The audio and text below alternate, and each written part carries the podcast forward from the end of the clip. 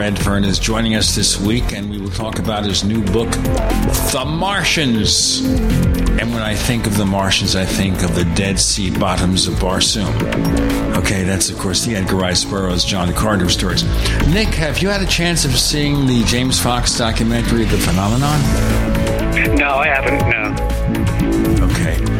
I received a letter from our old friend David Halperin, someone I've known for over 50 years, and he reviewed it on his column, and he wasn't too impressed with the movie because one of the reasons, other than not having any new information, was that three of the cases used in the movie he found conventional explanations for.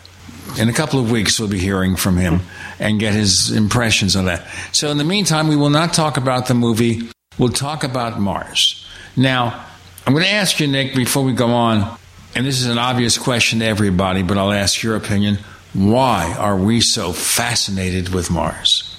You know, I actually talk about that in the book uh, from the perspective of almost like an in- inherited memory, you know, in the sense that we kind of gravitate to Mars, but not really knowing why we gravitate to Mars. You know, I mean, if you think of, for example, Jupiter or Saturn, you don't really see people, you know, writing movies and books and researching it. But with Mars, they do, and it's almost like, as I said, you know, we have this kind of fascination for it and it sort of resonates with us.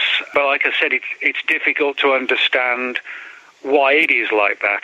You know, maybe in the distant past, if there was sort of a Martian civilization, which is, you know, one of the theories, maybe there was a literal connection at one point. For whatever reason, it's long gone, but there is this kind of of something still being there, if you like, even if we're not sure how and why that works, you know. Well, one thing that's certain here the fact that we can see Mars mm. is part of it. And then, of course, we have all the legends, and certainly that hasn't stopped the novels. So I always mention Edgar Rice Burroughs. They actually did try, I don't know if you saw it, Nick, they tried to make a movie version of A Princess of Mars called John Carter. And I thought it was a pretty decent film. It was produced by Disney, but they didn't have a clue how to promote it. We have a person, of course, who is best known for Tarzan, Edgar Rice Burroughs, who created a very popular series. Did you ever read any of the Edgar Rice Burroughs stories, Nick? One or two of them, but uh, we're talking about when I was a teenager.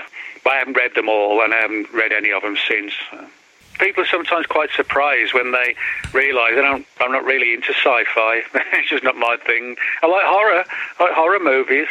Apart from the first Star Wars film, I've never seen any of the others. I've never seen, you know, anything like Harry Potter or Lord of the Rings.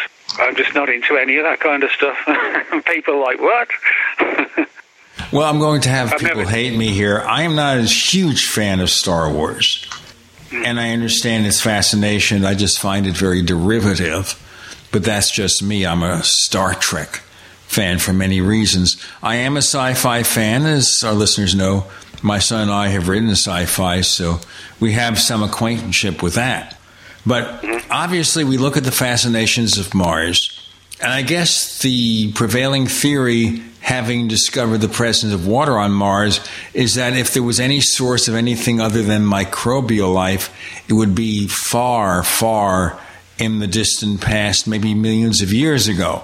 So, where do these legends come from? Obviously, the Martian canals, which turned out not to be canals, but where else, Nick?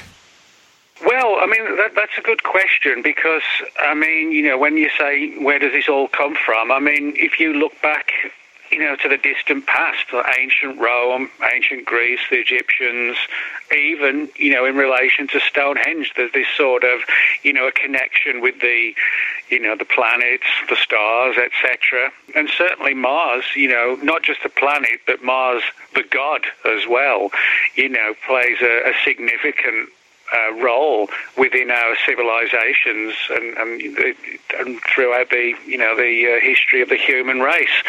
And so, for that reason, I mean, from early times of civilization, you know, Mars has played a role. And I think that's an important thing to note. You know, this isn't just sort of a, a new phenomenon that people are fascinated in by Mars. Now, granted, the way in which we perceive Mars back then to, to now are very different. You know, it's not like we pray to Mars or anything like that now, you know, the god of war, that kind of thing. But the that kind of um, magnetism, almost, if you like, is still there. And um, but yeah, when you said about microbial life and you know the distant past, um, you know, as to what the Mars is like now, you know, and is there sort of intelligent life there now and things we haven't found? Uh, it wouldn't surprise me. Uh, but in saying that as well, you know, a lot of these so-called anomalies on Mars that you know we can talk about that um, that have been photographed by NASA, um, we're clearly, I think, for the most part, dealing with if there was a, an ancient Martian civilization, then it was ancient. You know, we, we are talking about probably hundreds of thousands of years ago. Um, we're not talking about you know something from Mars, you know, just sort of um, went belly up 10,000 years ago, I, I, don't think it's anything like as um, you know as simple as that. I think it's it's far in the distance, you know. Well, the one thing also would be maybe a theory here that if there was a advanced civilization on Mars, when the atmosphere thinned, of course, this goes over hundreds of thousands of years, they would have migrated to the interior of the planet. But even then, that's, of course, doesn't have any support, or does it? Well, I mean, it depends who you ask and, and how you ask the questions as well. And uh, I'll explain what I mean by that. Um, over the years, um, a number of people have remote viewed um, Mars. Now, the big question or the big issue, of course, is, you know, do you sort of go along with the premise of remote viewing, you know, sort of psychically using the human mind to to sort of look, if you want to, you know, into the past. Um, and of course, again, this is all dependent on whether you go with that. But um, one of the the significant things I talk about in the book was back in um, May 1984 very quietly, the CIA initiated a remote viewing program to uh, to remote view the planet Mars. Now, again, you know, I mean, the CIA, they're just you know, the normal people just like us. Um, but so there's something, um, for whatever reason, um, somebody within the CIA or an age or an office within the CIA had a deep interest um, in the early 1980s in trying to figure what was going on or had gone on on Mars. Now, the the first um, remote viewing um, operation that the CIA ran was in on uh, May the 22nd, 1984, and that was when they got two of their remote viewers in to remote view Mars, and the, they both basically said similar um, data or provided uh, similar data, even though they weren't together. And um, the visions, if you like, however you want to term, you know, what they're actually seeing, was sort of the atmosphere on fire, um, a number of gigantic pyramids which had been severely damaged, um, earthquakes, and what seemed to be like asteroids um, slamming into the planet. Um, the atmosphere affected. Well, let's do the break here. Let's do the break here. And we'll get back with Nick, Gina, and Randall. You're in. The Paracast.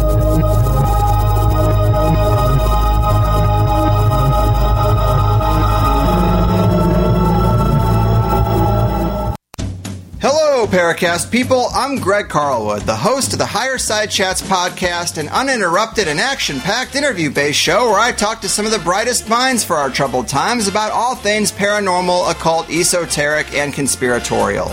After 10 years, we've heard it all alien moon bases, archons, hollow earth, technocratic and biomedical agendas, magic, mind control, and Lovecraftian monsters. Oh my.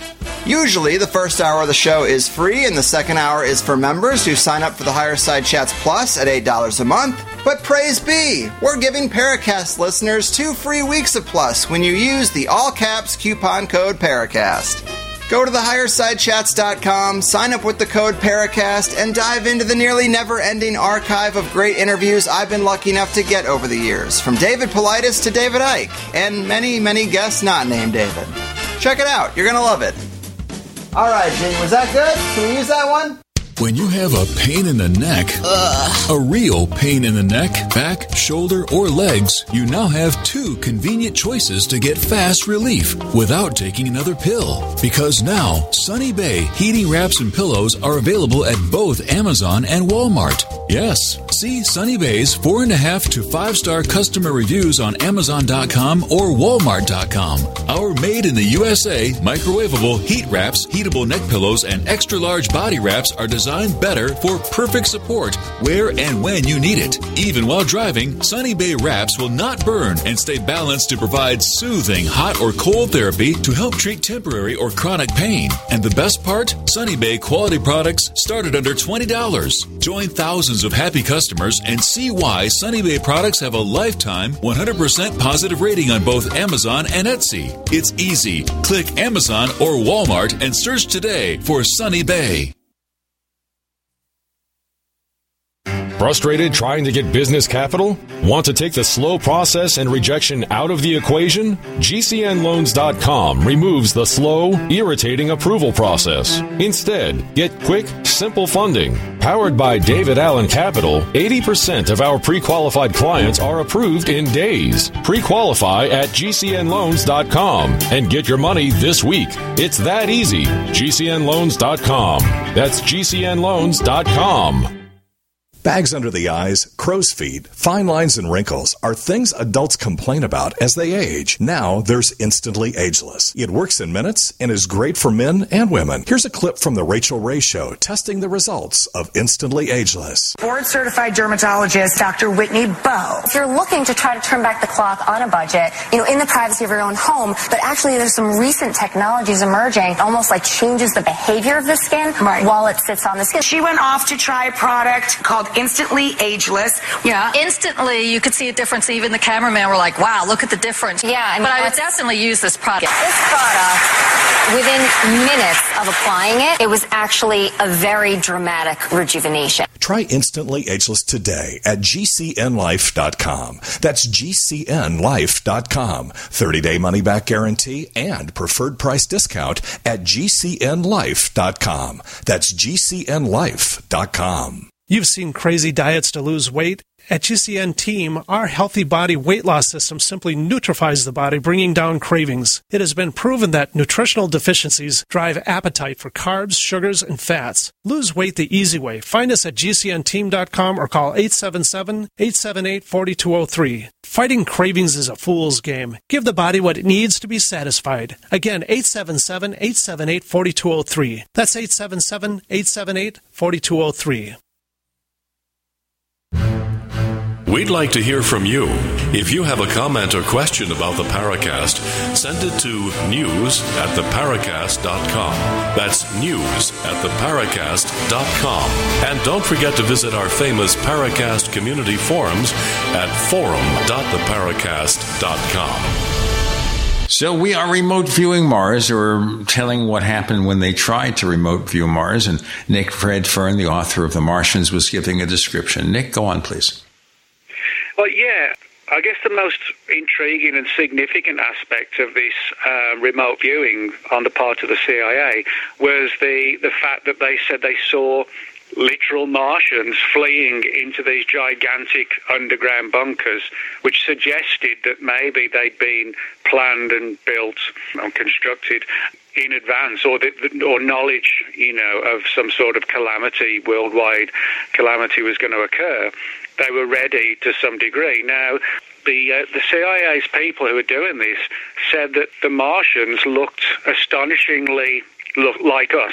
We're not talking about the little greys with the black eyes, you know, or the Space Brothers of the 1950s. They looked pretty much like us, except for one glaring fact, and that was they were about 10 to 12 feet tall. I mean, like really tall. Now, a similar program went on in 1985 with the CIA and another one in 1987. For me, the most important thing is, you know, on the one hand, people are going to say, well, how do we know this wasn't just coming, you know, innocently out of the, the mind of the remote viewer?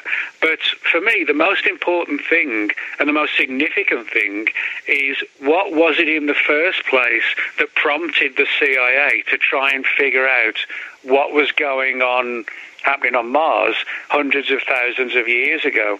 as well as that, a very similar program that also has a, a, Martian aspect to it was the remote viewer Ingo Swann. He went on record as talking about how in 1975 there was this clandestine group. He didn't say the CIA, but it was a group within in the in the U.S. government that wanted the moon itself to be remote viewed.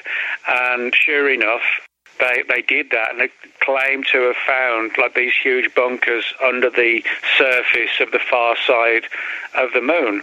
And the story develops from there that there were these entities or creatures, beings, whatever you want to call them, living in these huge bunkers on the far side of the moon, and they looked just like us, but they were about 10 to 12 feet tall. So you know, you've got this parallel with what the remote viewers in the CIA were talking about in relation to Mars, and you've got almost identical beings on the far side of the moon, which gave rise to the theory that Swann suggested that some of the Martians fled from Mars and made it to here. And they inadvertently, if you like, became the so-called giants of, you know, the Bible and all these old books and legends, you know, of the, the giants around the world, whether it's the Old Testament or Gilgamesh, things like that. So you've got this sort of fascinating um, situation that blends ancient Mars and, and Martians with secret remote viewing programs of the CIA, which you know, it sounds like a Hollywood movie, but it actually wasn't. You know, it really was the CIA and Ingo Swann being hired to do additional work in this field, and agencies and programs within the Pentagon wanting answers what happened at Mars. And, uh, you know, the big question is why were they so interested in, in that issue? The question I would have, of course, is we already have probes on Mars, physical probes, and they haven't found anything. And if there had been remnants of a civilization within the surface of Mars, what kind of tests would they have to have implemented? Of course, they could have done that secretly, but there could have, or maybe should have, been such as tests. Right now, it just seems to be very elementary. Well, we check the soil and we see this and we see that. Well, I mean, some people would say that, you know, we have found evidence on Mars. And again, you know, you, we are in this position where, you know, you can sort of take it two ways. I mean, if you look at all the photographs that have come back from Mars, you know, whether they're pictures taken in orbit, you know, around Mars, or the rovers themselves, you know, which go trundling across the landscape, there actually are some genuinely weird photographs. Now, everybody kind of thinks of the so-called face on Mars. Now, that that's the most famous one, you know, in terms of what some people still believe to be, you know, a significant anomaly. However, in the last 10, 15 years, I mean, even more have surfaced. One of the weirdest, which I reproduce in the book, and which is actually a real NASA photograph. Um, it's become known as the face hugger photo. Uh, the face hugger being taken from the Aliens movies, you know, with Sigourney Weaver. And um, I don't know if you've got the book in front of you, but if or if not, if you Google Mars face hugger photograph uh, NASA, and and what you'll see is what eerily looks like some kind of weird crab-like spidery type creature climbing up part of a cave. And if you look at the picture, it's hard to say that's a piece of rock or a piece of stone. It kind of looks like an eight-legged thing with a round body. I don't know if you're able to pull the picture up or not where you are, but um, but as I said, if you if you just Google Mars um, face hugger NASA photo, you'll see it, and um, and there's also another one that's been known uh, become known as the crowned face. And again, if you Google the crowned face Mars NASA, you'll see a, um, a, a photograph. Uh, and this is an aerial photograph of what looks eerily like uh, a human face. I mean, far more clearer uh, than the um, the so-called face on Mars.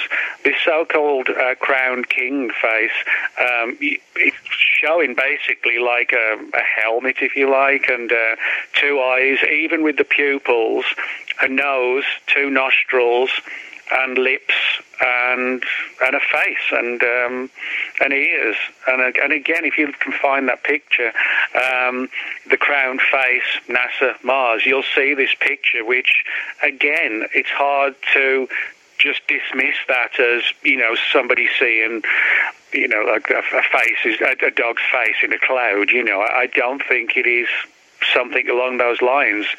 So things like that, the crown face, you know, the, the face hugger picture.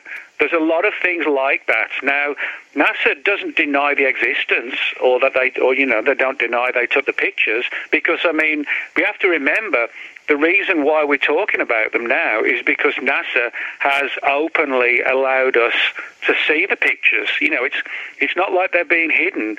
But what NASA has said is that well, you know, they think the the crown face is like the equivalent of seeing a dog in clouds, you know, or a picture of Elvis in, in a cup of coffee or something, you know. Um, but some of them are so significantly weird that it is hard to sort of, you know, just wipe it away and say, well, yeah, it's just a case of seeing things. Let's wipe this segment away.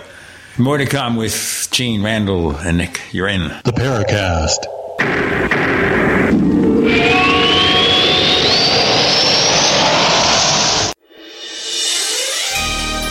Thank you for listening to GCN. Be sure to visit GCNlive.com today.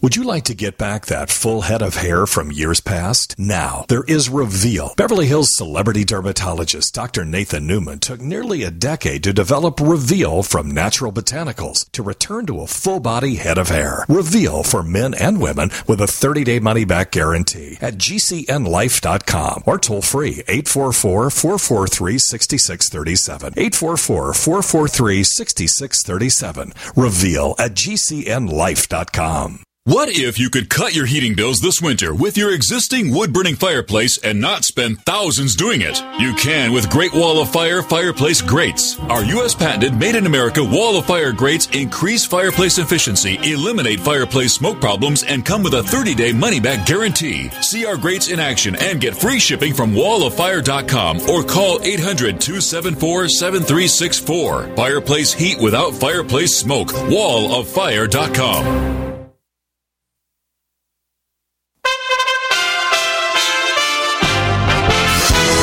USA Radio News with Dan Naraki. Declaring victory. Democratic presidential candidate Joe Biden declared victory in the 2020 election Saturday after multiple media outlets called Pennsylvania for him. President Donald Trump is still disputing the results in several states as the campaign has filed legal challenges in Arizona and Pennsylvania and is asking for a recount in Wisconsin.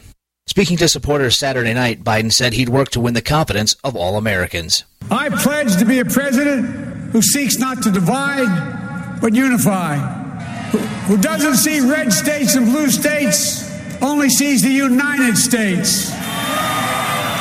And work with all my heart, with the confidence of the whole people, to win the confidence of all of you. USA Radio News has not called the race for Biden, but will wait until all legal challenges are resolved.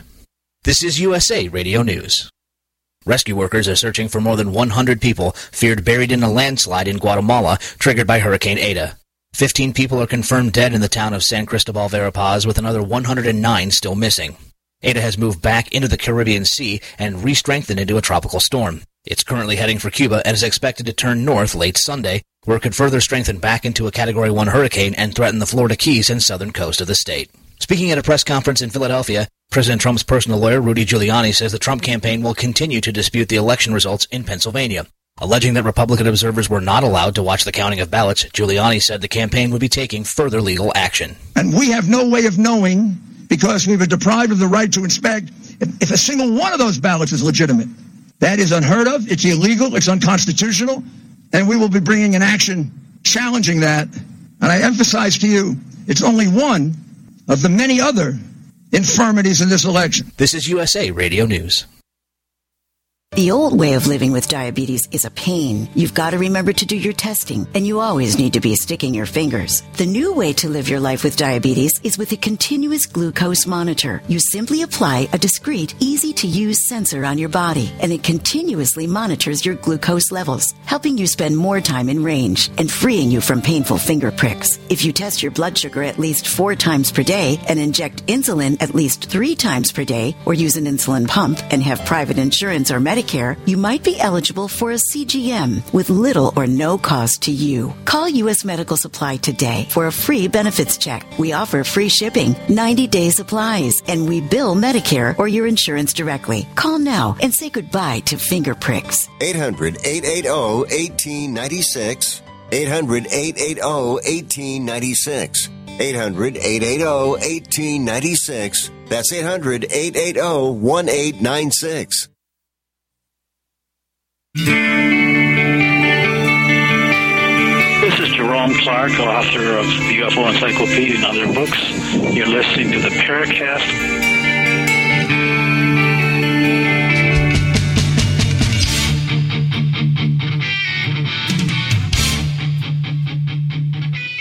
So, Nick Redfern, the official denial, what do they do about these pictures? Well, no, there is no official denial.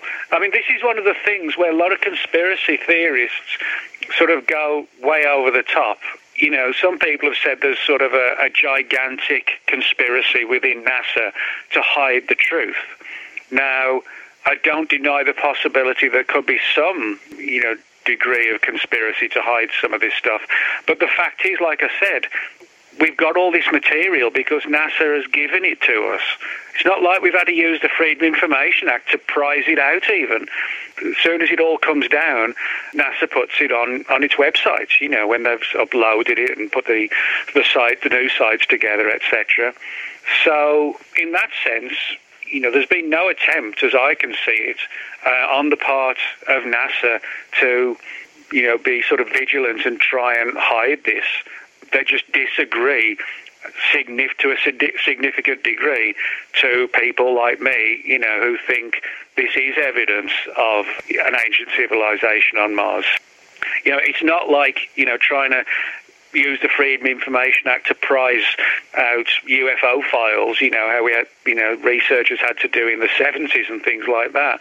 Um, this is being put out for us. Now, the other side of the coin is that we're not seeing a conspiracy, we're seeing like the first steps of like a disclosure, you know, bit by bit release these photos to the point where we finally become to just accept, oh yeah, there's weird stuff on Mars, you know. I guess we might as well just get this out of the way here.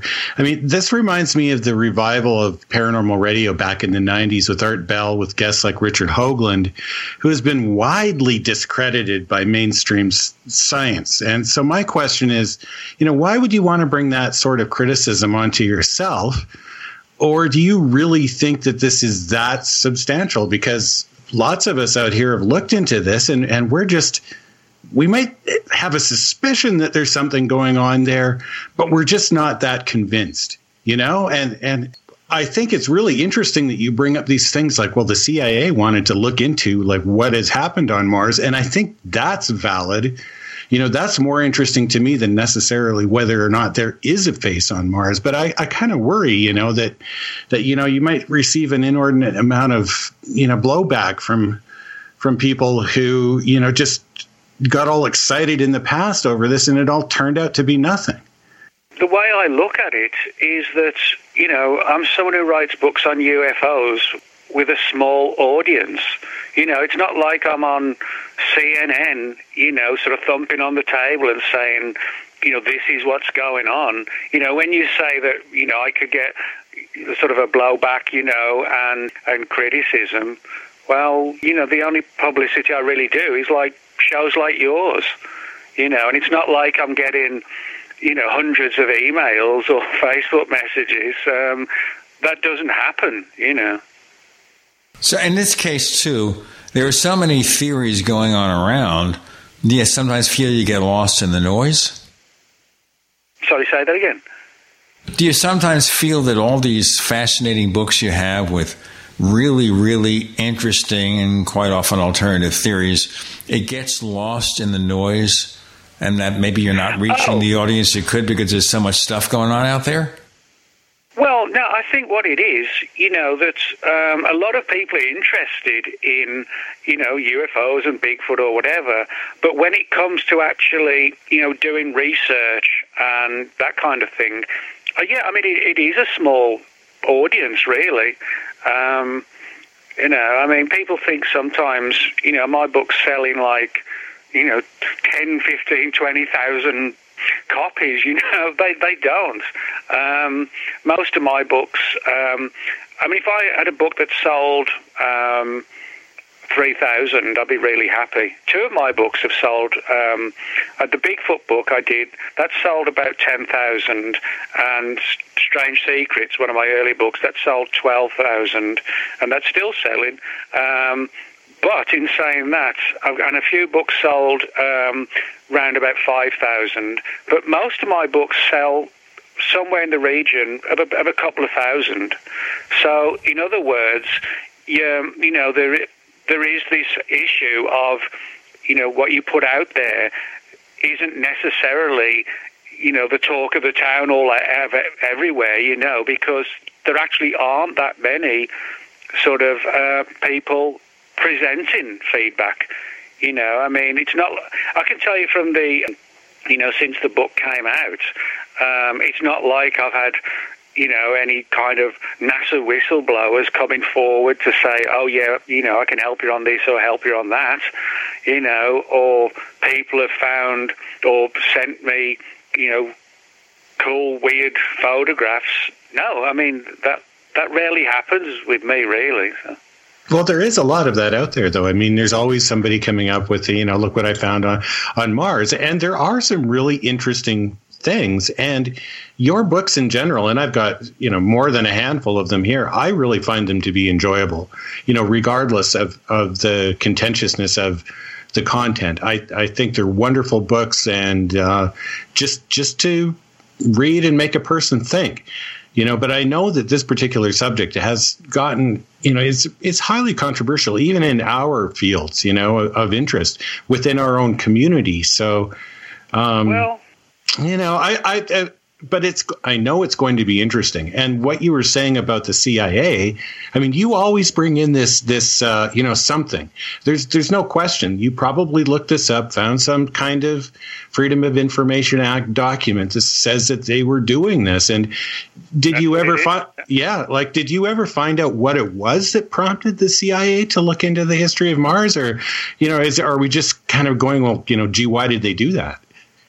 Well, that's an important question. The main reason being, if you look at the overall history of the US government's remote viewing programs, you know, they never really did anything just because, oh, it's going to be cool. You know, a lot of it was sort of directed at trying to you know, figure out what the Soviets were doing in the 70s and 80s, and North Korea and China, things like this. You know, they were trying to figure out what was going on because it was relative to, as they saw it, you know, U.S. national security.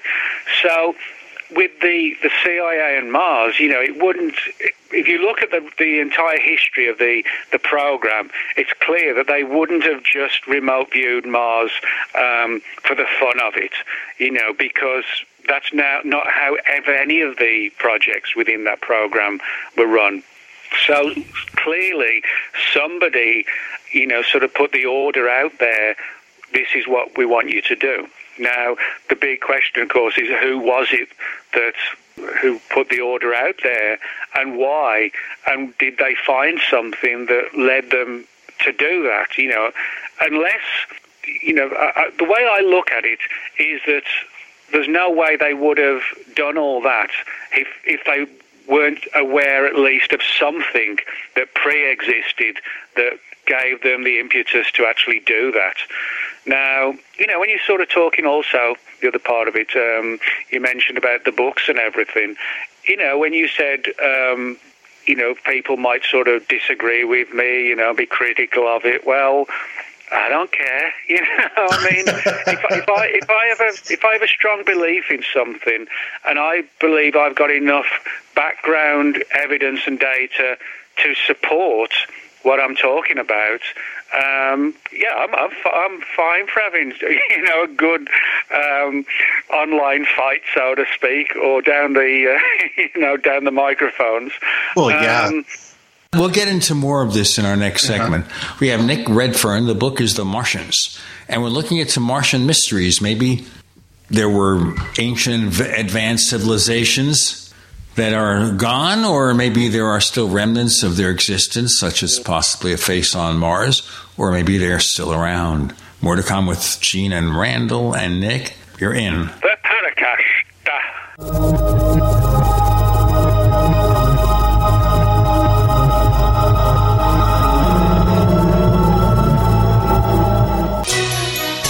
you for listening to GCN. Visit GCNlive.com today. Hey, listeners. I want you to have the entire Paracast experience. So I'd like to tell you about After the Paracast. After the Paracast is an exclusive feature for subscribers to the Paracast Plus. With After the Paracast, you never know what's going to happen next. After the Paracast features color commentary, special interviews, and further conversations with Paracast guests. With Paracast Plus, you can download a very special enhanced version of the Paracast also. We do offer exclusive music, videos, and more features are coming. To get more info about subscribing, please visit theparacast.plus. Once again, theparacast.plus.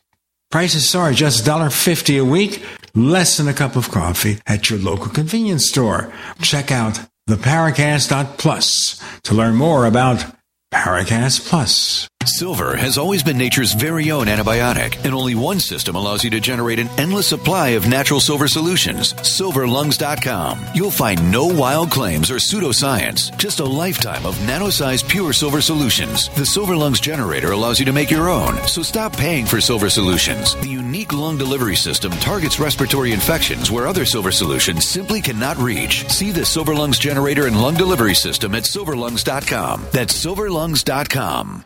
Are you afraid to go to the mailbox because of letter after letter from the IRS? Are they stacking on more and more penalties and interest? By now, you know the problem won't go away on its own. Don't let the IRS chase you to your grave with penalties and interest and liens and levies. You need real help now. I'm Dan Pilla. I wrote the book on tax debt settlement, and I help thousands of people solve tax problems they thought couldn't be solved. I can help you too. Call 834 no tax or go to my website danpilla.com. That's danpilla.com. danpilla.com.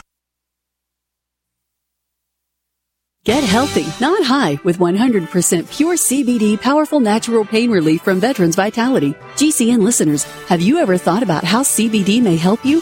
I'm sure you have heard about the many benefits of CBD. Well, here's your opportunity to try before you buy. Created by veterans and for everyone who deserves better choices, our CBD is derived from organic hemp, grown in the USA and third party tested. Veterans Vitality CBD saves you as much as 25 to 50% over our competition, and a portion of all sales is contributed to veteran nonprofits and events. Many of our customers have experienced improved quality of life, help with anxiety, PTSD, and overall well being. Our products do not contain THC. They are safe, non addictive, effective, and 100% legal. GCN listeners, get your free trial bottle of premium CBD by simply paying shipping and handling at GCNFreeCBD.com. That's GCNFreeCBD.com. Again, GCNFreeCBD.com. Offered by Veterans Vitality Premium CBD. Hello? Congratulations. For what? For losing all that weight. How'd you do it so fast? ASAP. ASAP what? What's that mean? Are you ready to get as skinny as possible, as soon as possible, as simple as possible, and as sexy as possible? I'm listening. Then get with the ASAP program. It's real and it works. No smooth talk, no slick advertising, and no exaggerated claims of success. I've got to know more. Welcome to ASAP, as slim as possible. Whether you have 10, 20, or 50 pounds to lose, ASAP is your weight loss answer. ASAP targets the abnormal fat reserves and makes them available to be burned as fuel and contains no caffeine or hormones. Order ASAP at wholesale prices or join the team to share the business with others. Visit GCNteam.com or call 877 878 4203. GCNteam.com or call 877 878 4203. Lose weight and look great with ASAP, as slim as possible.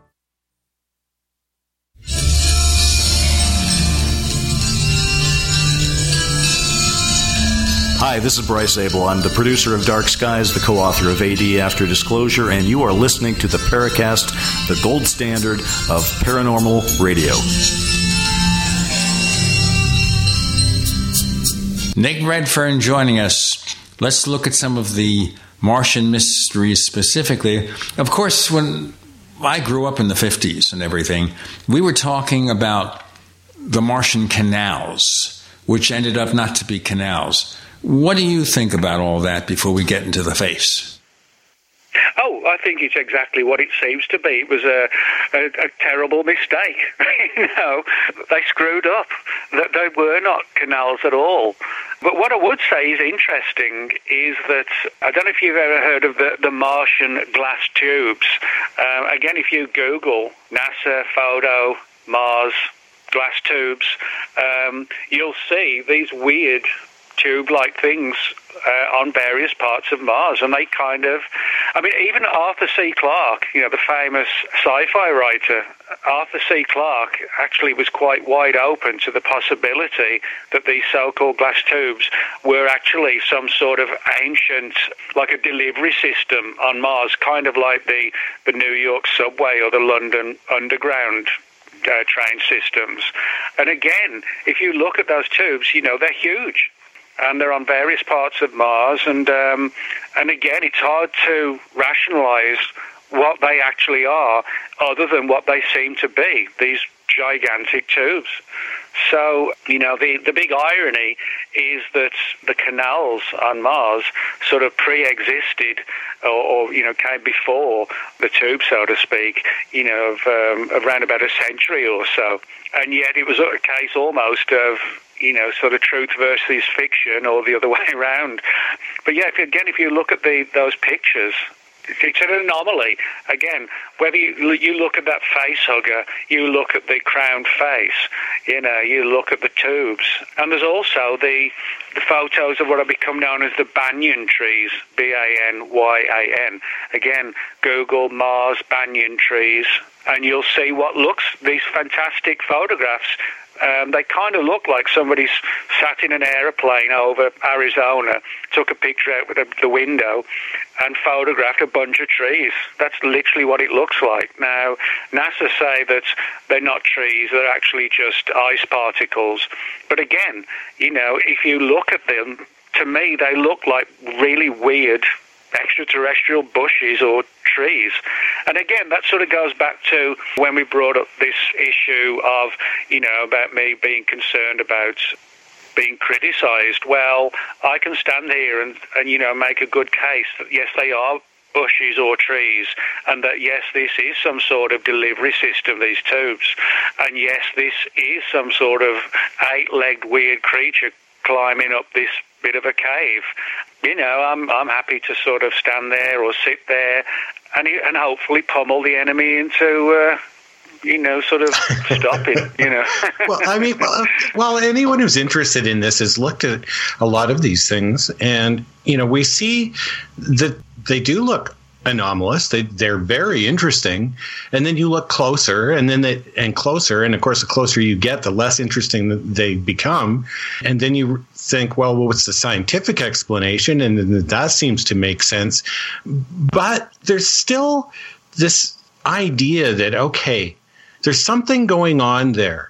And I'm not so sure that you're maybe off on the point about some sort of gradual disclosure. Like all of these things are getting us used to the idea that there really is something more to Mars than what we know, even if these examples do turn out to be some sort of natural geological formations or something like that. It, it's it's preparing us psychologically for the idea that there really is more there than what we've been told. I don't know if you did this in your book, but uh, you know, looked into any of this. So this is a question that's kind of right out there. Like more than two thirds of the missions that they've launched towards Mars to try and figure out things in the past, especially when they had like high resolution cameras and stuff, failed. And not all of them have explanations that that really fit. Or did they fail? You know, it really makes you wonder if they if they have more than they're showing us. And this is just kind of that tip of the iceberg where we can look at it and go, yeah, it looks like there's something there or is there, but hmm. What do you think of that? Well, yeah, I mean, you know, to sort of um, go with the one angle first, disclosure. I mean, the, the, disclosure angle is just a theory, you know, as to try and understand as to why, for the conspiracy theorists, you know, that they're looking at it from the perspective that, yes, this could be disclosure coming, and that's why they're putting all the pictures out there. But, you know, you could make a far easier and simpler case that NASA just doesn't think they show anything. So why not just put it all out for the UFO people to play with? You know, that could be the scenario. And it's an important thing to note in the book, you know, this isn't sort of like um, an I want to believe type Fox Mulder kind of thing. I mean, some of these anomalies with the. Um, that some people have said, you know, they think it's this and it's that. I completely dismiss it. You know, it's not like I've sort of got 20 photographs and they're all and of so-called anomalies and I buy into all 20 you know there's an entire chapter pointing out how some of these turn out to be garbage. But the important thing is I don't think they all are garbage. I think you know what happens when you start looking for things like this, then clearly, eventually, you are going to come across something that superficially looks like this or looks like that.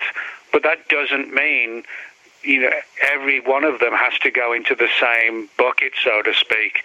Um, so, for me, you know, it's a case of carefully looking at the data, and if um, you know, I hope when I do debate people, you know, I don't sort of do it from the perspective of some kind of, you know, paranoid conspiracy theorist who, you know, sort of sees a, a cover up or a conspiracy around every corner.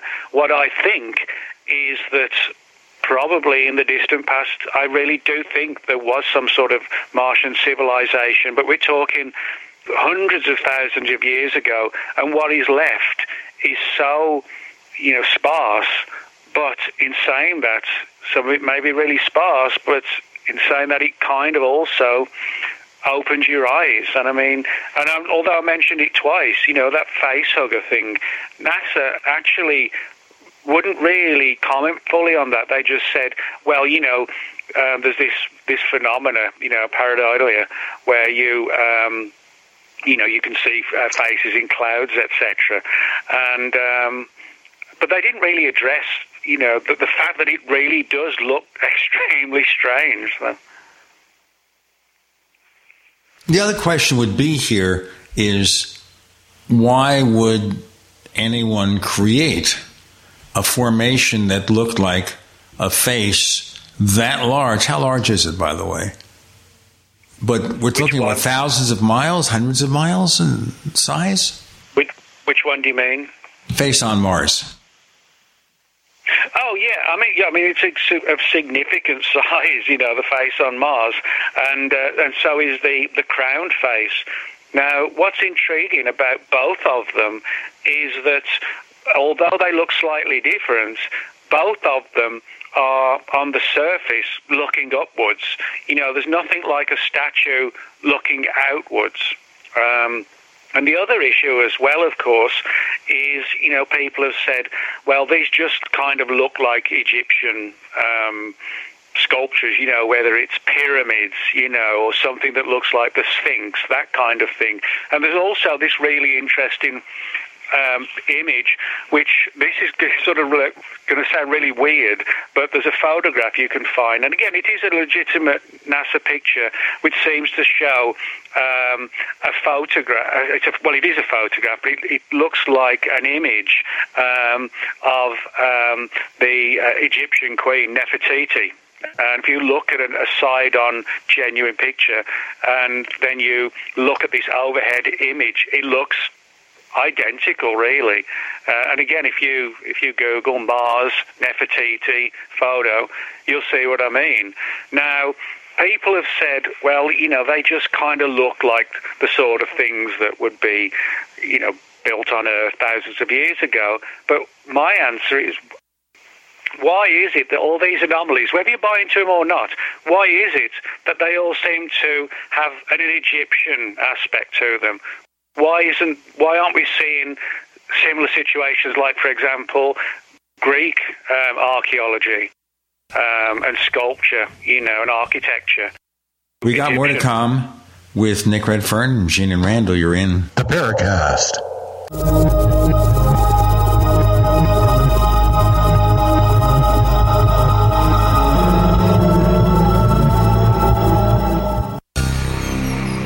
Thank you for listening to GCN. Visit GCNlive.com today. Do you need a website? Well, you can get a great deal on hosting services with Namecheap's legendary coupon code. They're offering substantial hosting discounts on shared hosting, business hosting, VPS hosting, reseller hosting, and even dedicated servers. Namecheap is preferred by millions. It's backed by a money back guarantee. Use the coupon code LEGENDARY to cash in on the special deal at namecheap.com, namecheap.com. First came Attack of the Rockoids, and it was a critically acclaimed success. And now there's The Coming of the Protectors. A former military intelligence man is contacted by a space woman in a dream, a dream that turns out to be a nightmare because evil forces on our distant planet are planning to conquer the Earth. This is gripping science fiction of the classic kind. Attack of the Rockoids and The Coming of the Protectors. Find out more at rockoids.com. That's rockoids, R O C K O I D S.com.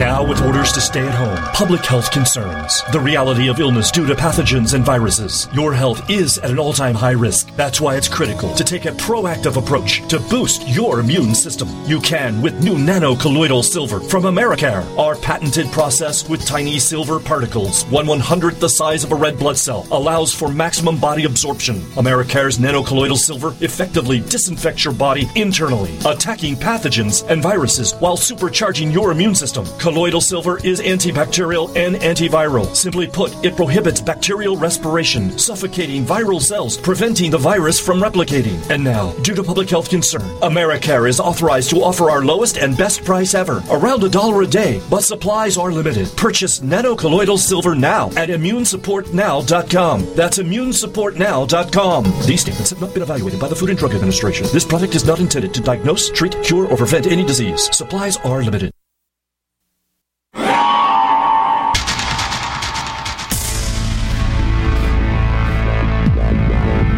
Welcome back to the Paracast, the gold standard of paranormal radio. And now, here's Gene Steinberg. Yes, I'm looking at the picture right now, color photo that supposedly looks like Nefertiti, and I don't know how or to what degree it's enhanced. But yeah, I would have the same question. Why? Would it resemble at all an Egyptian figure and not something else?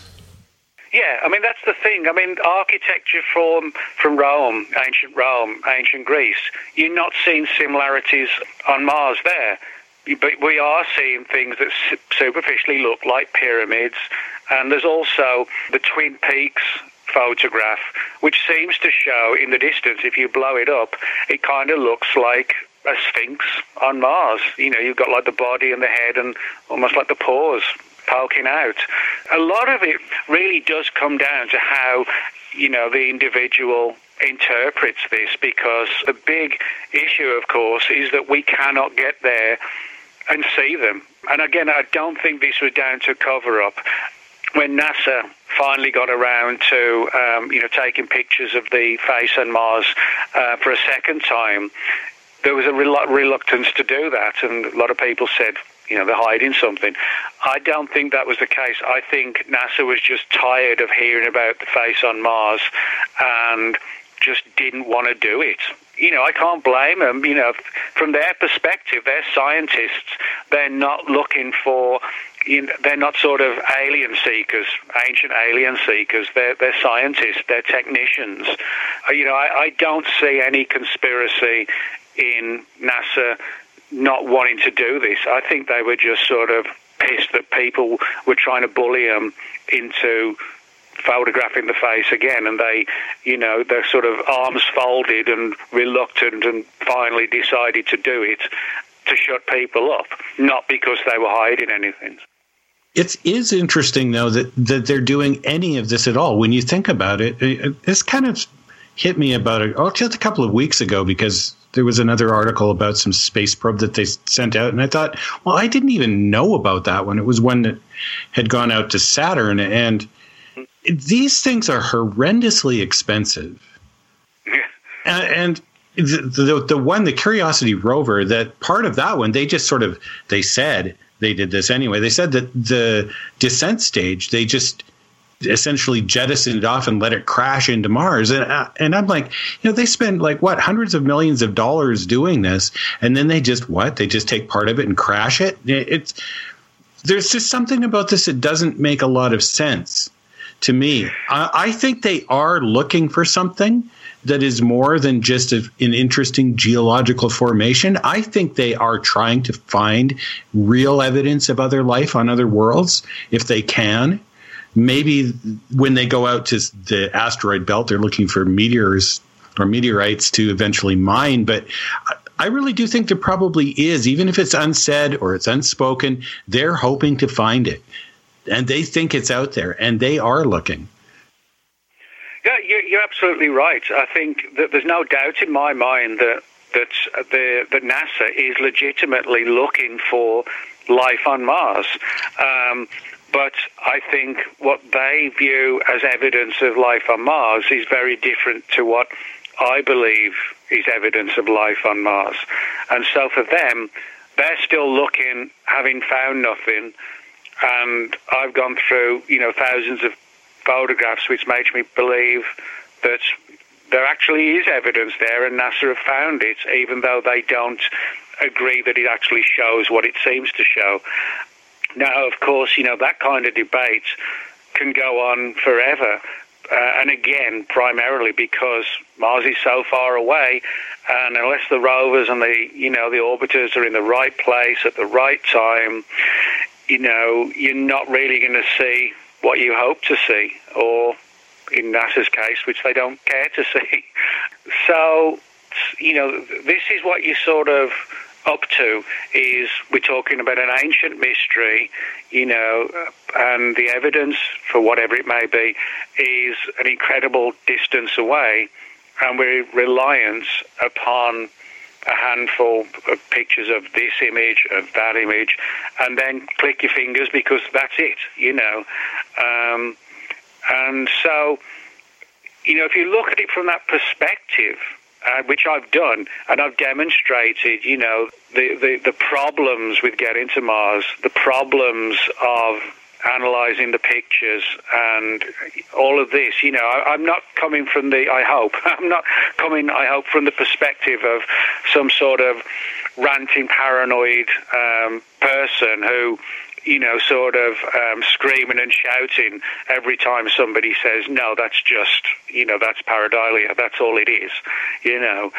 No, so no, no, I not think, at all, Nick. Like, yeah. like you've never been known no, to be people, like that.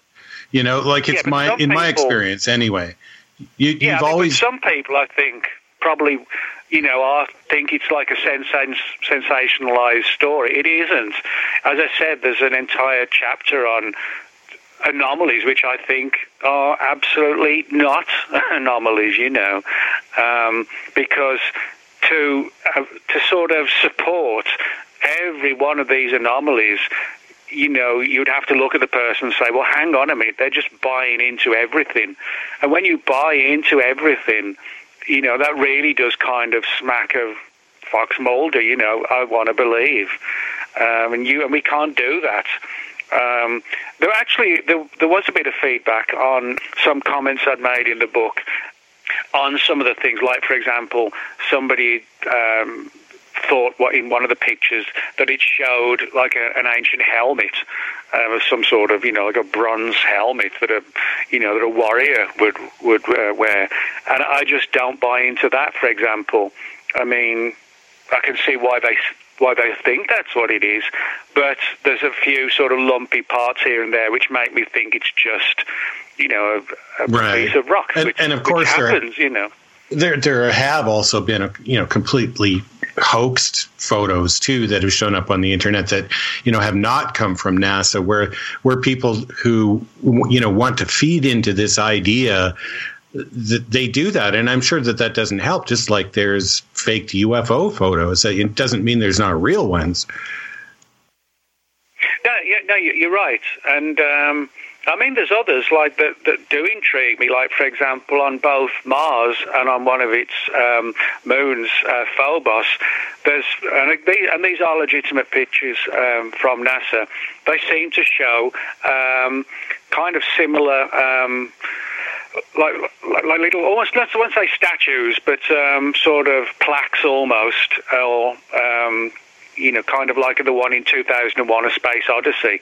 You know, when at the start you've got these very primitive humans, and um, and you know, this monolith suddenly turns up and um, you know, sort of upgrades their intelligence, and um, well, you can see. Um, very identical, almost identical ones um, in some of the NASA pictures. One on Phobos and one on Mars. And again, you know, Google Mars, Phobos, um, monolith, and um, and you'll see them. Even um, Buzz Aldrin, you know, was impressed by those from the perspective of actually seeming to have been sort of created intelligently rather than just, you know, a rock. I mean, they both look like um, tall pillars just standing there, carved. You know, like um, like I said, like like a monolith, really. Yeah, there's no question that there's some really interesting stuff going on there, and you know, to me, you know, I might be I might be actually willing to go maybe maybe a bit of a step further than even yourself to some extent. I mean, I know that you know you kind of resist the idea of the sort of the conspiracy aspect of things, but I can't help but think that with all of the explorations that they've done and all of the detection equipment that they've got, and I'm talking about the scientific community in general, uh, including the military. And NASA is, I believe, is sort of quasi-military, if not still run in part by the Department of Defense. I mean, I think they probably do have stuff that nobody's seen. You know, we're going to have something else that nobody has seen in just a moment here. Then we'll continue with our friend Nick Redfern with Gene and Randall. You're in the Paracast.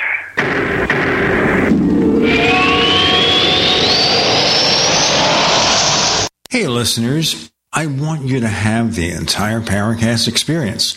So I'd like to tell you about After the Paracast. After the Paracast is an exclusive feature for subscribers to the Paracast Plus. With After the Paracast, you never know what's going to happen next. After the Paracast features color commentary, special interviews, and further conversations with Paracast guests. With Paracast Plus, you can download a very special enhanced version of the Paracast also. We do offer exclusive music, videos, and more features are coming. To get more info about subscribing, please visit theparacast.plus. Once again, theparacast.plus.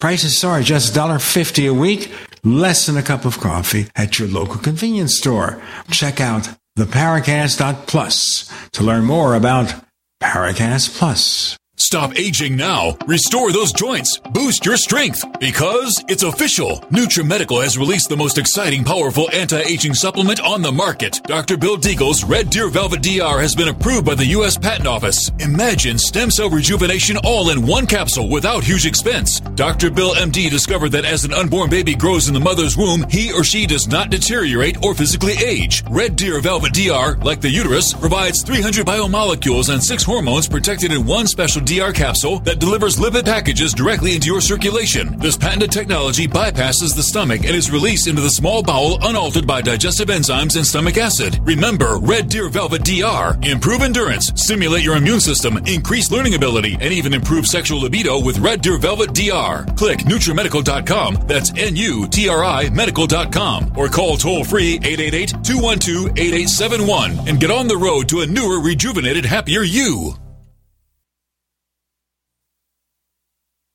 We all have heard about the benefits of fish oils, but what about the presence of heavy metals, PCBs, dioxins, furans, and other contaminants found in fatty tissues of fish? GCNteam.com recognizes this risk and offers IFOS certified tested omega 3 fatty acids. EPA, DHA, insist on IFOS omega 3 fatty acid certification. Get the best at GCNteam.com or call 877 878 4203. Today, many of us are paying attention to our health, and what we eat plays an important role. But so often the water we drink is a mere afterthought when it should be a primary part of our daily nutrition. Real Water would like to change how you think about the water you drink and how it can play an important role in helping your body restore balance and reach its full potential. The key benefits of every bottle of Real Water are stabilized negative ions, balanced pH, detoxification, and it hydrates you like never before. And yes, it tastes great. Real Water is beyond alkalinity, and due to its proprietary process called E2 technology, it's the only drinking water on the market that can maintain a stable negative ionization, which means real science in every bottle. Order your real water today and take advantage of special pricing for this audience only by calling 1-855-REAL-WTR or visiting buyrealwaternow.com. That's 1-855-REAL-WTR or buyrealwaternow.com. Order now. 1-855-REAL-WTR or buyrealwaternow.com. Do you feel like many of us? All the distractions in the world taking our minds and focus off what really needs to get done day to day? Well, Jeunesse has a dietary supplement called Mind to help with mental distraction and it supports memory function. Go to GCNLife.com now to check it out. You're only at your best when your mind is at its best. Go to GCNLife.com or call toll free 844 443 6637. That's GCNLife.com or 844 443 6637. We'd like to hear from you.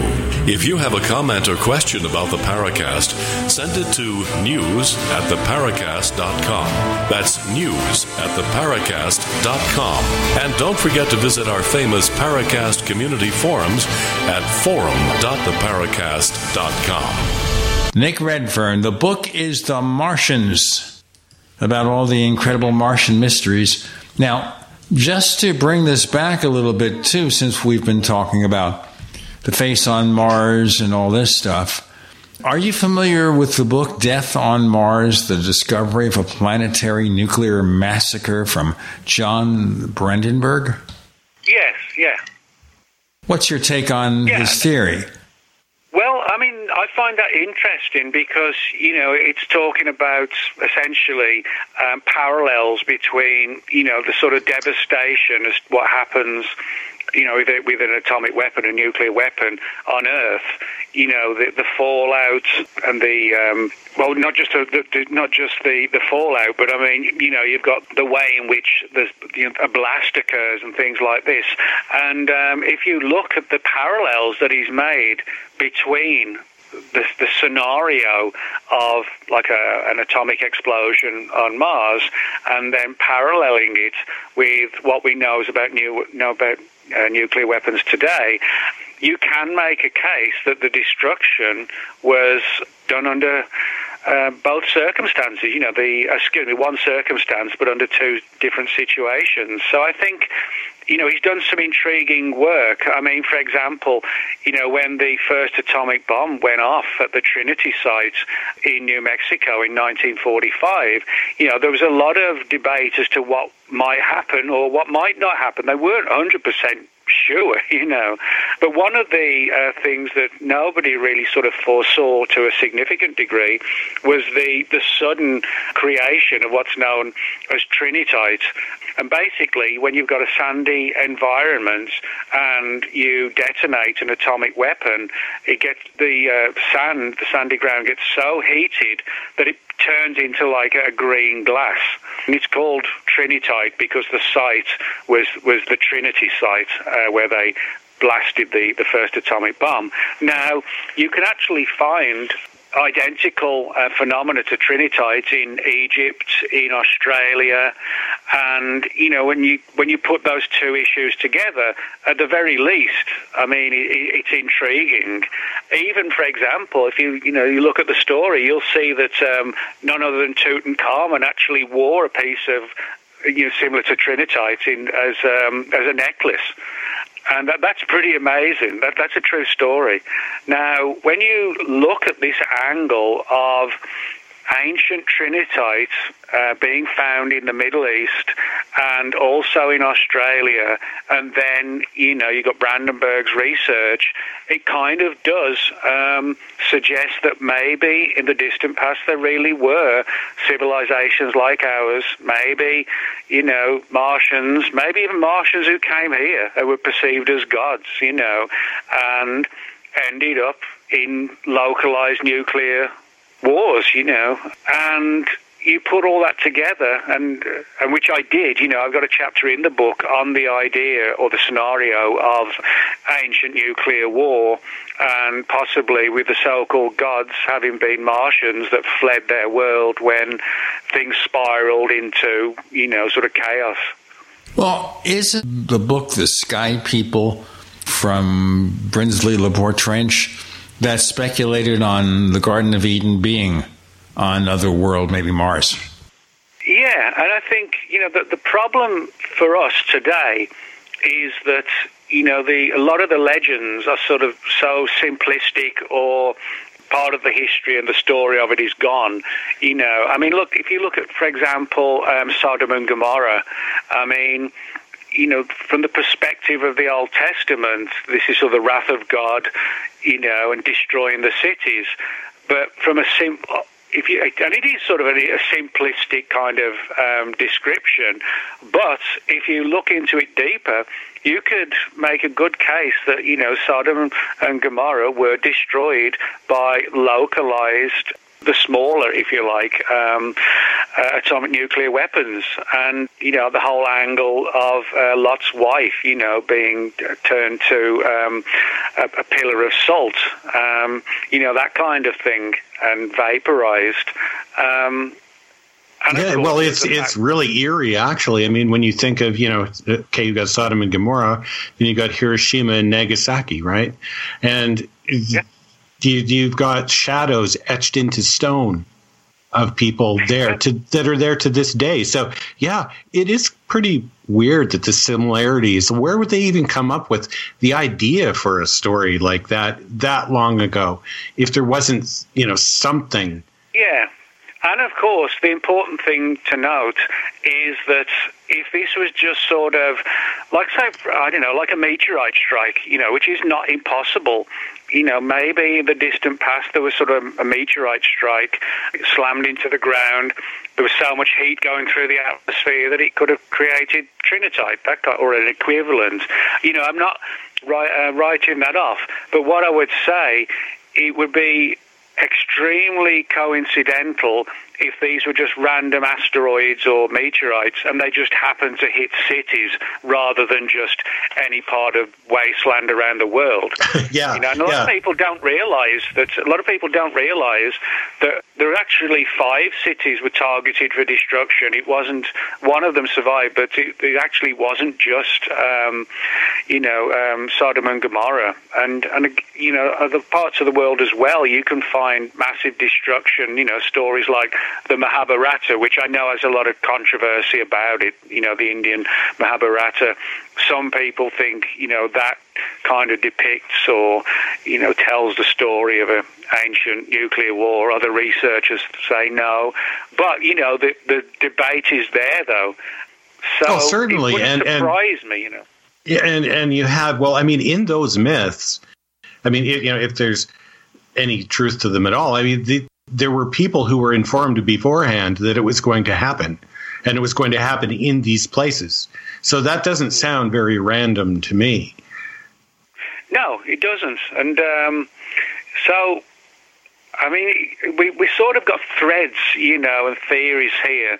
But and but if you put all this together, you know, the CIA stuff, um, Ingo Swann, you know, the the issue of the Martians looking very much like us, but extremely tall, etc., etc.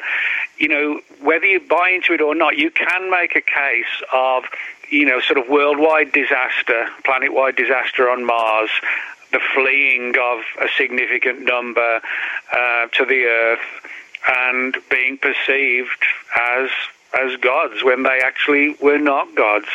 And you know, you've got the I won't say the sudden, but you've certainly got the development of legends around the world of giants popping up here and popping up there. Now, that doesn't prove anything at all, but you can make a very intriguing scenario. And maybe somewhere between an intriguing scenario and, you know, the the legends and the folklore and mythology that we do have some sort of degree of reality there. We've got more legends in reality from here, and then we'll get on with Nick and Gene and Randall. You're in the Paracast.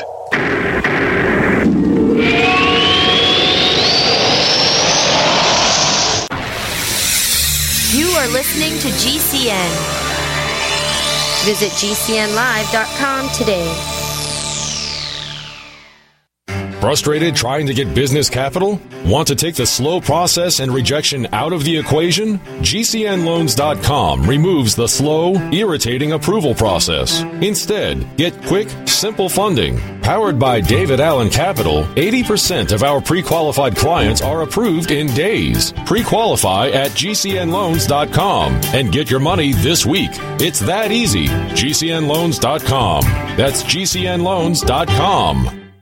Do the letters IRS give you anxiety? I'm Dan Pilla. I've defended people from the IRS for more than 40 years. My book, How to Get Tax Amnesty, created the tax resolution industry and is responsible for helping hundreds of thousands of people. It can help you too. If you're a non-filer or facing IRS enforcement right now, your case is unique. You need real help, not cookie cutter advice. My clients get my personal attention. Buy my book at danpilla.com and get a free consultation directly with me. That's danpilla.com. Let's start solving your tax problem right now.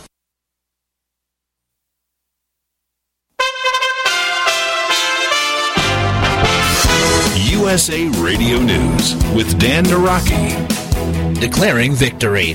Democratic presidential candidate Joe Biden declared victory in the 2020 election Saturday after multiple media outlets called Pennsylvania for him. President Donald Trump is still disputing the results in several states as the campaign has filed legal challenges in Arizona and Pennsylvania and is asking for a recount in Wisconsin.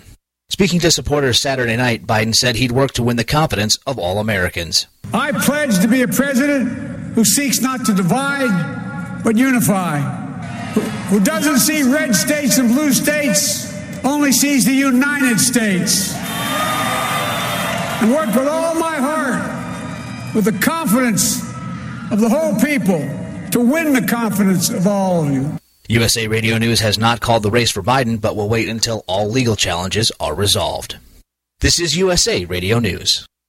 Rescue workers are searching for more than 100 people feared buried in a landslide in Guatemala triggered by Hurricane Eta. 15 people are confirmed dead in the town of San Cristobal Verapaz, with another 109 still missing. Eta has moved back into the Caribbean Sea and re-strengthened into a tropical storm. It's currently heading for Cuba and is expected to turn north late Sunday, where it could further strengthen back into a Category 1 hurricane and threaten the Florida Keys and southern coast of the state. Speaking at a press conference in Philadelphia, President Trump's personal lawyer, Rudy Giuliani, says the Trump campaign will continue to dispute the election results in Pennsylvania. Alleging that Republican observers were not allowed to watch the counting of ballots, Giuliani said the campaign would be taking further legal action. And we have no way of knowing, because we were deprived of the right to inspect, if, if a single one of those ballots is legitimate. That is unheard of, it's illegal, it's unconstitutional, and we will be bringing an action challenging that. And I emphasize to you, it's only one of the many other infirmities in this election. This is USA Radio News.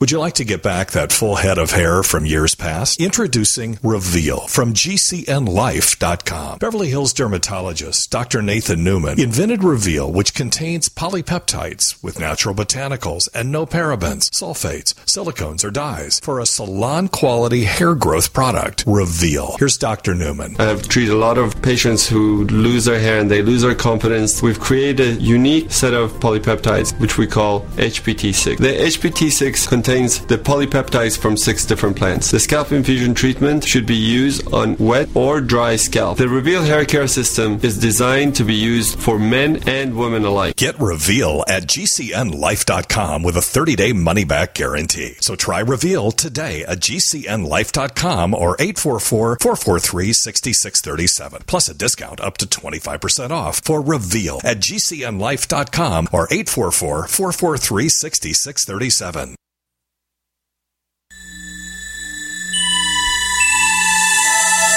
This is Jacques Vallée. You're listening to the Paracast, the gold standard of paranormal radio.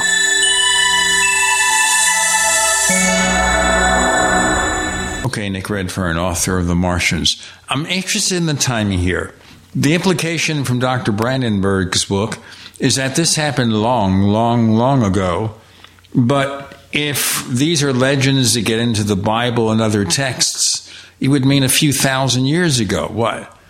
3,000, 2,500, whatever. That would mean that this catastrophe on Mars is very, very recent. And would that explain the state of the planet now? All this devastation just did far worse than we'd ever expect?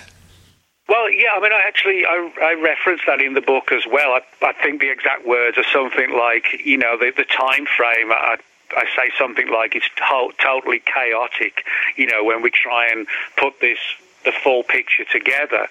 Now, one of the scenarios I, I, presented as a scenario was that yes, you know, it's possible that you know something happened to Mars, the Martians fled to the Earth, and you know that could have been a hundred thousand years ago. However, that doesn't take away the fact that further on down the line, then that could have been when, you know, sort of um, an ancient nuclear war occurred. In other words, I'm not saying that the Martians came to the Earth hundreds of thousands of years ago and within days of, you know, landing, they screwed up our planet as well. You know, we, there could have been tens of thousands of years of just paradise and no problems. And um, like on our Earth, you know, on our planet. Um, but then, for the most part, but then, you know, something goes wrong.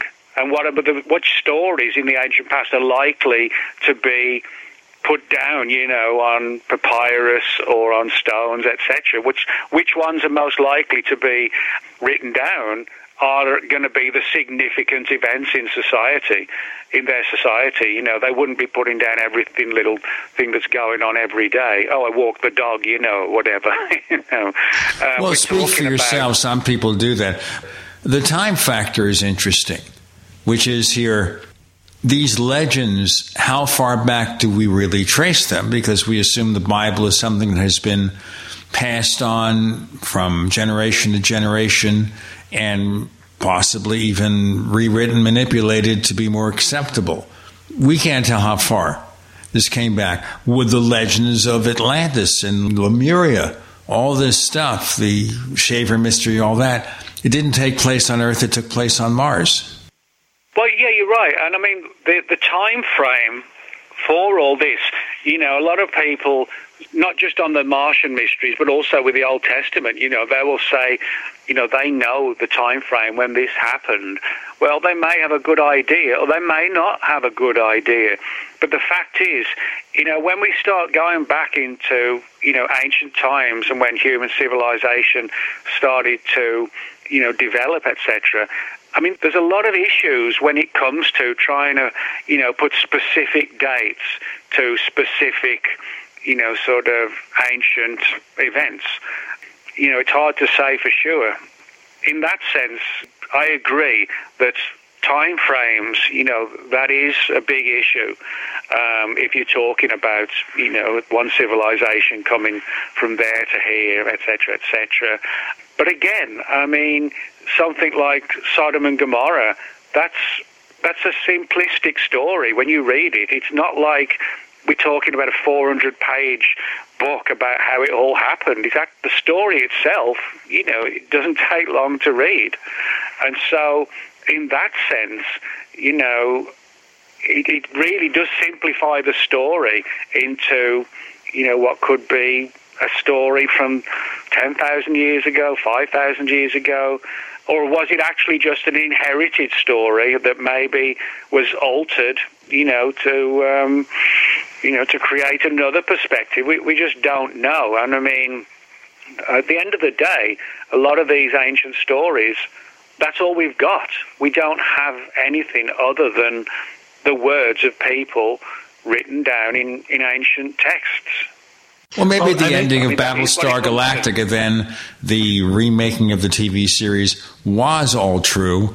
That the remnants of the civilization looking for Earth landed here over a hundred thousand years ago. Hmm. I mean, at least scientists keep finding earlier and earlier origins for the human species, so you never know. Hey, yeah, you guys. Like, I think both you guys are making some good points here. Like, we know that mythology actually predates some of our civilization. We're not entirely sure where it comes from, and it, because, or at least the topics of some of the mythology, it's like where did it really come from to begin with? Like you mentioned, Gene, like Atlantis, for example. Well, mm. that was supposed to have been around a long time before even the civilization that invented the myth.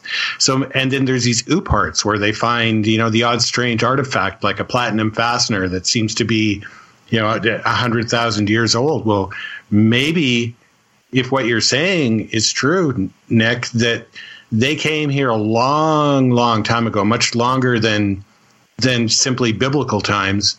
And that would give Mars a chance to sort of become obscured by time, as well as any evidence of their landing here being obscured in time.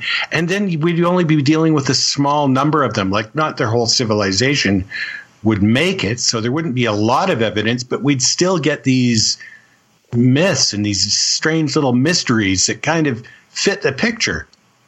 Well, actually, you make a good point there because, I mean, if you look at a lot of these ancient texts, whether, you know, sort of Christian or, or anything, you know, it doesn't matter.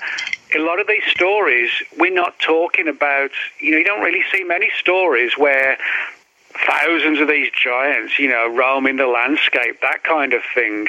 You know, it's sort of I won't say isolated, but to a degree, isolated events in the same way that we have UFO events today. I mean, like, for example, Ezekiel's wheel, you know, Moses going out, you know, into the wilderness that and, to, and communing with God.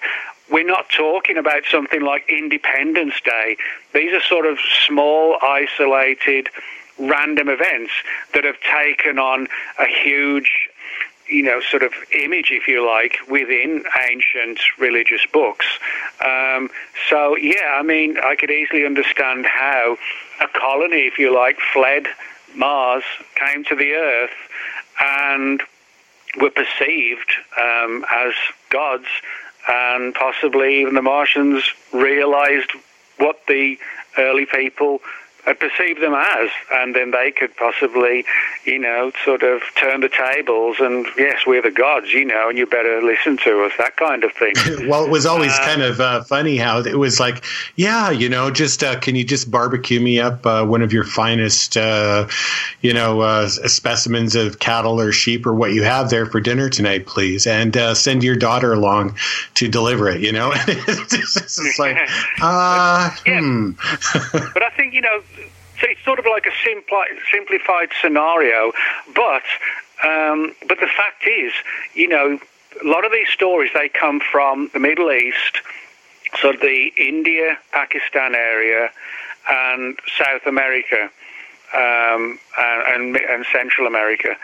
And if you think of it like that, you know, there's still a huge amounts of the planet. You know, I mean, you're not really, we don't really get too many reports like this or historical events, you know, coming from, you know, what is now, you know, uh, Russia, shall we say, you know, or Germany or Italy. You know, it's the these really ancient stories are localized, um, and and that could explain why, you know, that, that if there was a limited number of beings coming here, then that would explain the possibility that um, not many did survive. I mean, one of the people I interviewed for the book was the um, the late Mac Tonnies. So I interviewed him um, about five years uh, before he died.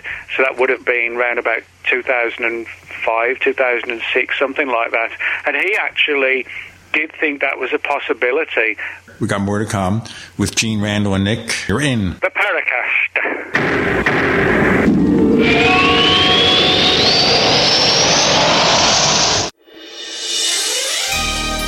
Thank you for listening to GCN. Be sure to visit GCNlive.com today.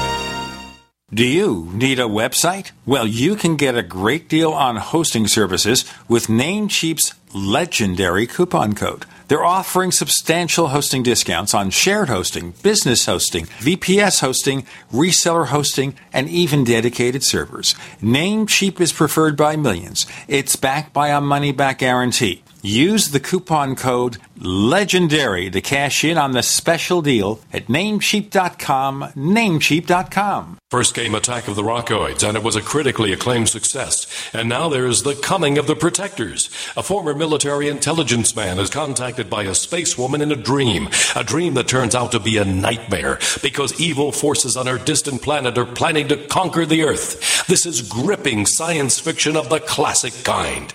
Attack of the Rockoids and The Coming of the Protectors. Find out more at rockoids.com. That's rockoids, R O C K O I D S.com. Silver has always been nature's very own antibiotic, and only one system allows you to generate an endless supply of natural silver solutions. SilverLungs.com. You'll find no wild claims or pseudoscience, just a lifetime of nano-sized pure silver solutions. The Silver Lungs generator allows you to make your own, so stop paying for silver solutions. The unique lung delivery system targets respiratory infections where other silver solutions simply cannot reach. See the Silver Lungs generator and lung delivery system at SilverLungs.com. That's SilverLungs.com. Have you ever thought about turning your Glock, XD family, or 1911 handgun into a semi-automatic carbine? It only takes about 30 seconds.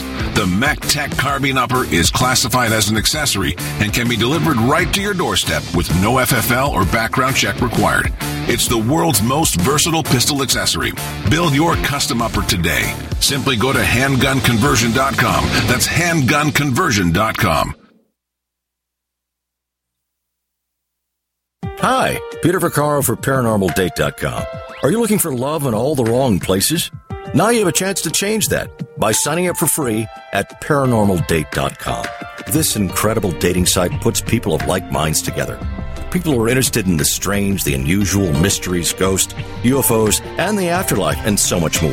ParanormalDate.com was developed for you, people seeking a viable alternative to the other dating services. You can join for free by going to paranormaldate.com. And if you decide you like it and want to connect with people, use the code GEORGE for a substantial discount.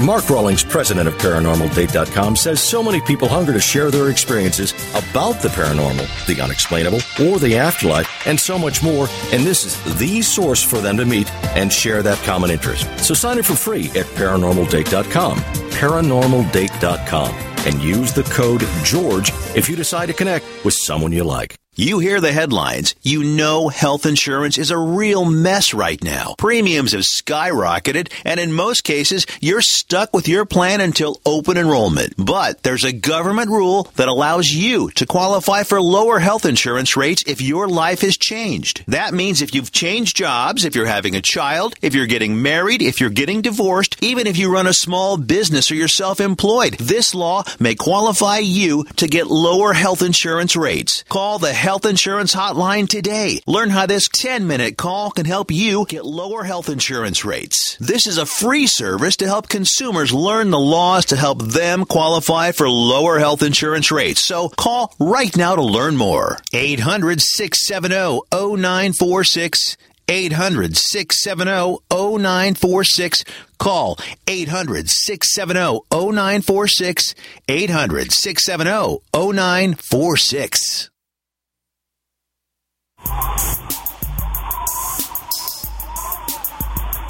Hey, this is Marie D. Jones, the author of This Book is from the Future, and you are listening to the Paracast, the gold standard of paranormal radio.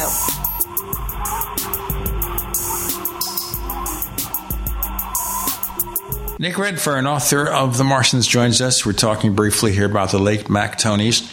He wrote a book, a very thin book called The Crypto Terrestrials, which was published after he died. And he was a guy in his 30s. I mean, really sad. He was on the Paracast a few times. Just really, really fascinating guy with lots of interesting thoughts. But certainly, that book had a lot of stuff worthy of consideration. But what we're seeing here is, based on what you're telling us, Nick, is that it's possible a lot of these ancient legends can be traced to Mars. So I'm going to go back to Mars for a second. So we have the face on Mars, or the faces on Mars. If this happened 50,000, 100,000 years ago, whatever, wouldn't there be more traces of an advanced civilization there than we find from our probes? You're not talking about ancient structures on Earth. You mean on Mars? I'm speaking specifically on Mars. If all of this went down from a nuclear war, whatever, changing atmospheric conditions, how long ago would it have happened? And it seems more recent to survive the memory or the legends here on Earth, but wouldn't there be more evidence of this civilization? Well, it's hard to say. I mean, you know, our culture sort of very much, you know, built around well, our, you know, our civilization, and we all know what it looks like. Um, one of the important things is that maybe Mars, you know, although it's small, it's smaller than our world, you know, but in saying that, maybe the Martian civilization at any given time was actually not that huge there's so many people on Earth because so many people have kids. I mean, I'm just speculating now. What if you know the Martians had um, like a a program where everybody's limited to one child? The point I'm trying to make is their civilization may be very diffi- different to ours, you know. So, in other words, if we're talking about a world that went to war you know, worldwide nuclear war, or if it was something like um, as, as, some researchers have suggested, you know, maybe the asteroid belt at some point, that something happened and, you know, a multitude of asteroids slammed into Mars and just, you know, pretty much destroyed it. Whatever the scenario is that you, that you go with, you know, the, the way I look at it is that both would create mass destruction. And if we're talking about events that occurred, let's say, 100, 150,000 years ago, I'm not really sure how much would still be left, you know, beyond those anomalies. Now, you know, we're still finding those anomalies. And the other thing we have to remember also, okay, it's not as big as the Earth, but, but it's a, it's, you know, it's a big body, you know. And the fact is, that we don't really have too many, you know, rovers trundling around the Martian surface. I mean, you imagine a world, sort of say two thirds the size of our planet, and you've got one or two rovers to cover the whole planet and try and find what you can. The chances of actually finding something are really rare. But the fact that, or should be rare, but the fact is we are finding a lot of anomalies, which suggests if you, where you, when you go looking, you really do find a lot of these anomalies, you know, which to me does suggest that if you go looking, you're actually finding quite a lot, which sort of goes with the scenario of if you actually go there and look, you will find that stuff. Well, that's certainly the suggestion. And uh, just uh, prior to the break, a couple of segments ago, I was asking, you know, proposing, and this is actually one of the questions on the sites that sells your book that you talk about in your book, The Martians Evidence of Life on the Red Planet, asks Has NASA already found such evidence, but has chosen to withhold such monumental finds from the public and the media? What do you think? Well, if there is a cover up within NASA, I don't believe at all that the vast majority are involved. I mean, it's kind of like with the, the CIA and the remote viewing thing. I'm sure 99% of the CIA did not know anything about that because it was outside of their realm of work, you know. Um, you know, some guy who whose job it is to um, take photographs of Russian missile based bases, he's not going to be told about you know a secret program to remote view Mars. So I think that's kind of a, a similar situation. I don't think the average employee at NASA if there is a cover up, knows anything about it. Number one, because I don't think the secret could be hidden long enough. I think the, the word would get out too quickly. And the other angle in relation to that, that I just don't think we're actually seeing that. You know, I just don't think we're, we're seeing you know, a massive attempt to hide material that would really answer the question, you know, was there life on Mars and is there still life on Mars? However, could a small kind of group of people hide something from not just us and the media, but also for tens and tens of thousands of NASA employees? I guess it could be done. I mean, it could be done if if all they'd got is incriminating photographs, and that really is all that we have. That would actually be quite easy to hide that, because all you've got to do is shove them in a filing cabinet and make sure nobody ever gets to, to them. So it's, it's not difficult, but I would think you know, I kind of make parallels with Roswell. Now, regardless of what happened at Roswell, a lot of people, legitimately, we know, we can prove, were working at Roswell when all, everything happened in, out in the desert, etc., etc. And they'd come forward. I mean, if you got all these old people from the military coming forward talking about that, why isn't it? Why is it that um, we're hardly getting any old timers coming forward talking about um, about Mars? You know, some old 85, 95 year old guy, you know, saying, "Oh, I saw these pictures back in the 60s." A couple of people have done that, but hardly any on any great scale. So that makes me think that if there's a cover up within NASA, it has to be extremely small and it's hiding probably not much other than highly incriminating, amazing pictures. Let me ask an overall overarching question here. And we've got a lot to talk about, and we'll probably have you back on after the Paracast to continue this and other discussions, Nick. But with regard to all this, is there any earthly reason to keep it a secret? To say, hey, there may have been an advanced civilization or intelligent civilization on Mars. We're kind of sort of hinting that Mars was more habitable. This is fairly obvious from the results of the probes we've had. So, wouldn't that be something worth telling people? It doesn't necessarily have to have any influence on our current lives unless we assume there are Martians uh, now and that they're sending their craft to us. Otherwise, why keep it a secret?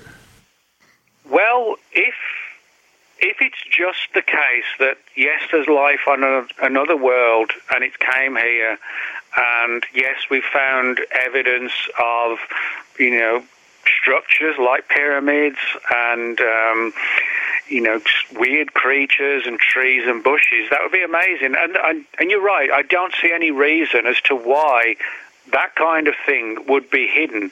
You know, I mean, what's the point of hiding the fact that you found a seven foot wide crab like creature? I mean, there's no. I mean, the people aren't going to sort of have, you know, have sleepless nights, you know, over that.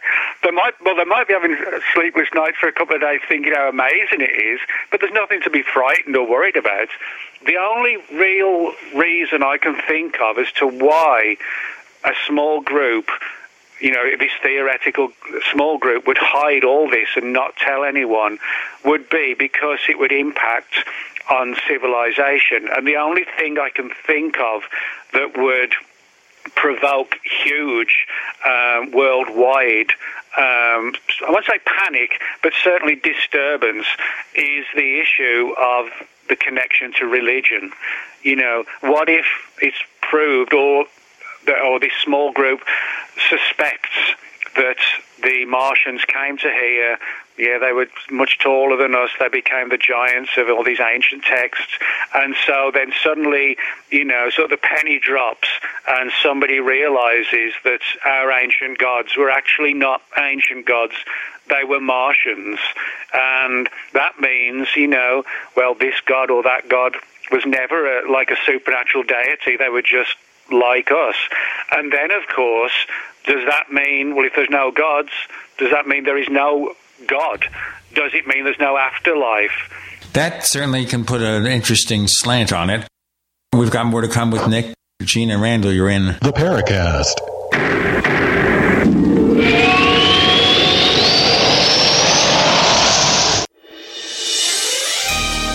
Thank you for listening to GCN.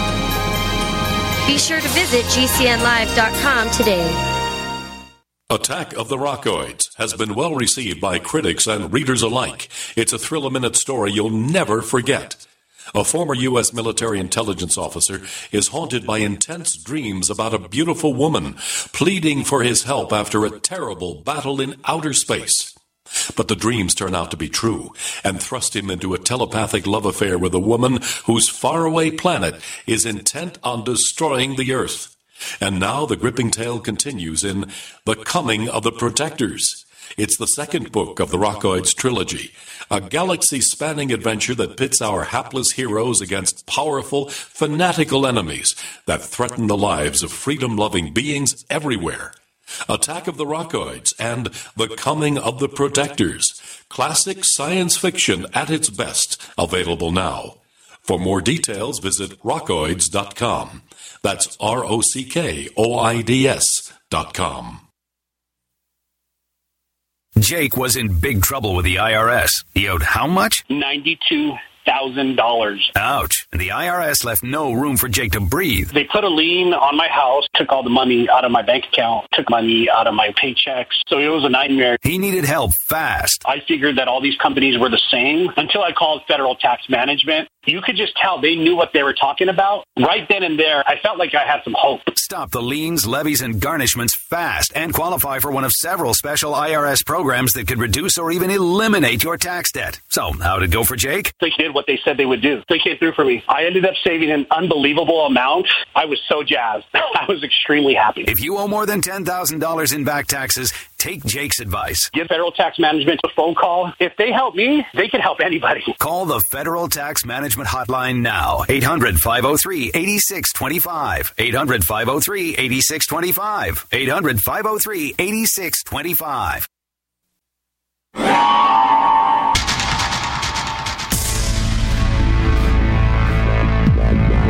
Welcome back to the Paracast, the gold standard of paranormal radio.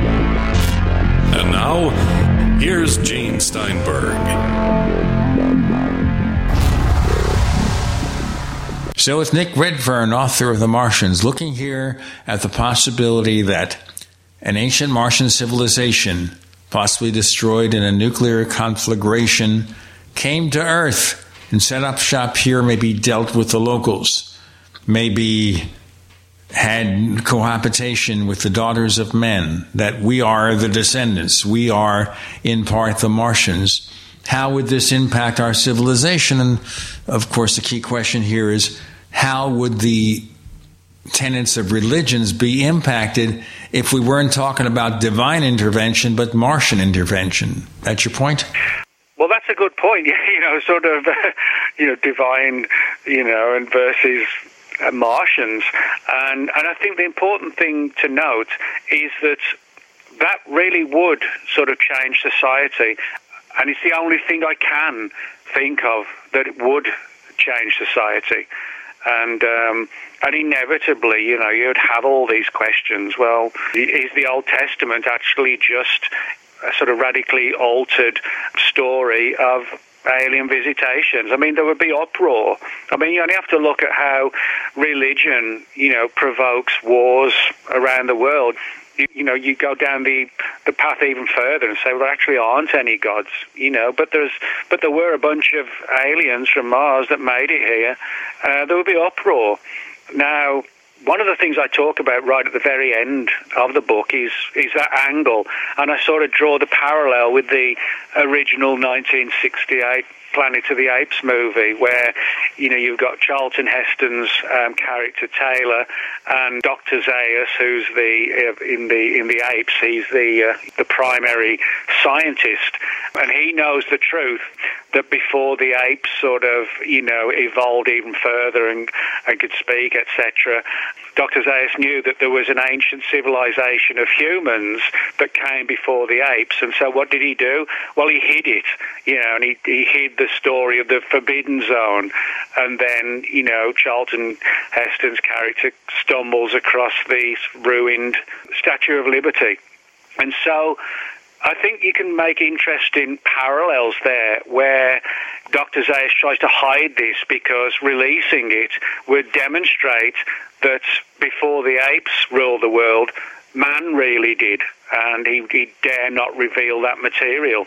And I think that could be one of the really telling situations that, that releasing it would cause mayhem and that that re- like I said, that's really the only thing I can think of. But I think it is a viable scenario because religion causes so much crap all the time. So why not just add Martians to it? Another question that is asked uh, when you go to find your book on the at the usual places like Amazon, which it is out now. I'm assuming at all the regular yeah. bookstores and stuff. It, it, asks, and by the way, it's getting really good reviews, which is good to see. It is. Uh, yeah. yeah, it asks, well, what kind of society did the Martians have? Well, I mean, I would imagine that any living entity, you know, would have some sort of society. I mean, you know, we have a society. Gorillas have societies. I mean, ant nests, nests, you know, the ants all work together. So I think on any planet you would have a society. It wouldn't just be like random animals or creatures roaming around the landscape, you know, because just about everything on our world, you know, has um, has a degree of, of society. So I think it would be like that. Now, if we're talking about created pyramids and um, you know carvings of faces looking up at the sky, and, and even sort of um, sculpted things, you know, that kind of look like ancient Egyptian carvings, that would suggest strongly, you know, obviously, well, it would obviously would demonstrate intelligence, you know, highly intelligent beings like us, but also it would demonstrate the fact that you know the the issue of a culture you know, not just a society, but actual culture, and and probably something not, you know, too dissimilar to us. I think, and I don't think there's anything unusual or surprising about that. I think, um, I mean, you could say that an ant is, an, you know, for all intents and purposes, alien to us. You know, how could you ever have a conversation with an ant? But you could watch a really cool TV documentary and see how they all work together and build all these tunnels and, you know, help the queen and all that. You know, that, I mean, if you look at it like that, that is a real mini advanced civilization, but to us, it's alien, you know. So, um, so I, I, I would see perceive them as not too dissimilar to us. But um, one thing that Mac Tonnies brought up, and, and this kind of ties in as well, he, he admitted he didn't talk about this much, but he did give it some great thought privately, was the idea that what if there was an ancient human civilization on our world, you know, maybe hundreds of thousands of years ago, and they developed a highly advanced civilization uh, including space travel, and they went to Mars, and that at some point these ancient humans sort of created a world on Mars. You know, um, maybe not too many people, but maybe a few thousand, hundreds of thousands, who knows? And um, so, in other words, why everything looks sort of human-like on Mars, maybe as Mar- as Mac saw it, possibly, was because um, we, as an ancient, very, very ancient race, went to Mars. And um, maybe something happened on Earth and they couldn't go back. And so they created a new civilization on Mars. But they wouldn't actually have been literal Martians. They would have been highly advanced ancient humans stranded on Mars. And so they tried their best to create an Earth-like world um, on Mars, which is which is a scenario not many people have thought about.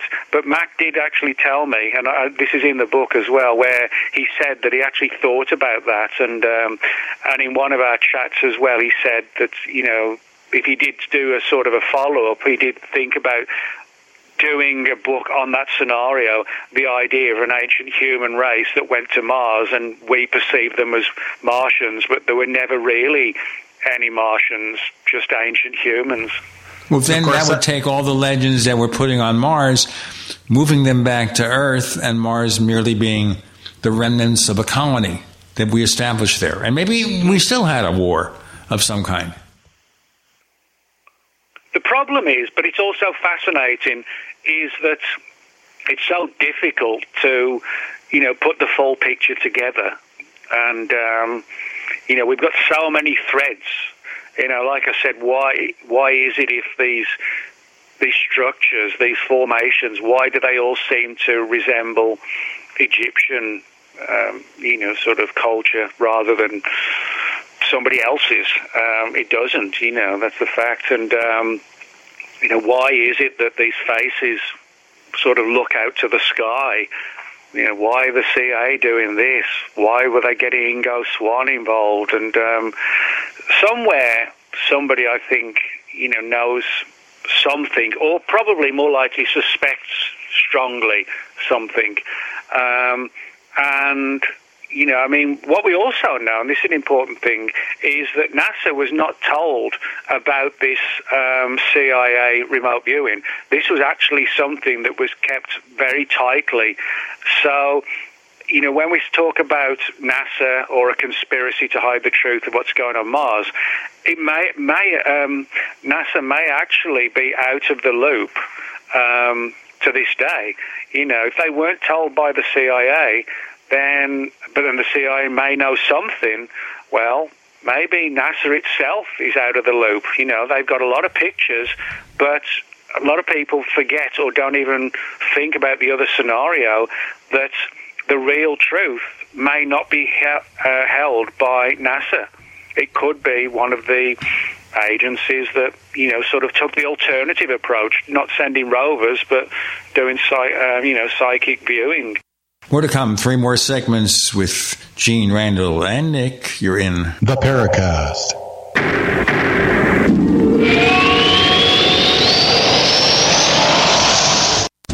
Hello, Paracast people. I'm Greg Carlwood, the host of the Higher Side Chats podcast, an uninterrupted and action packed interview based show where I talk to some of the brightest minds for our troubled times about all things paranormal, occult, esoteric, and conspiratorial.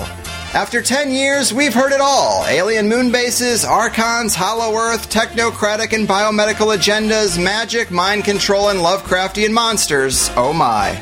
Usually, the first hour of the show is free, and the second hour is for members who sign up for the Higher Side Chats Plus at $8 a month. But praise be, we're giving Paracast listeners two free weeks of Plus when you use the all caps coupon code Paracast. Go to thehighersidechats.com, sign up with the code Paracast, and dive into the nearly never ending archive of great interviews I've been lucky enough to get over the years, from David Paulides to David Icke, and many, many guests not named David. Check it out, you're gonna love it. All right, Jing, was that good? Can we use that one? Attention business owners body slammed by overwhelming debt. If your business is in trouble, hassled by creditors, if you're frustrated, finally fed up with big business bailouts while your business has been left for dead, please listen close. There's a brand new fast track bankruptcy. Some have even called it the biggest small business bailout in American history designed for individuals and their businesses. And look, almost no one knows about this yet. My attorney wasn't even aware of it. The truth is, beating the system has never been easy because it's rigged in a sense against the little guy. But here's the jaw dropping news nobody's talking about.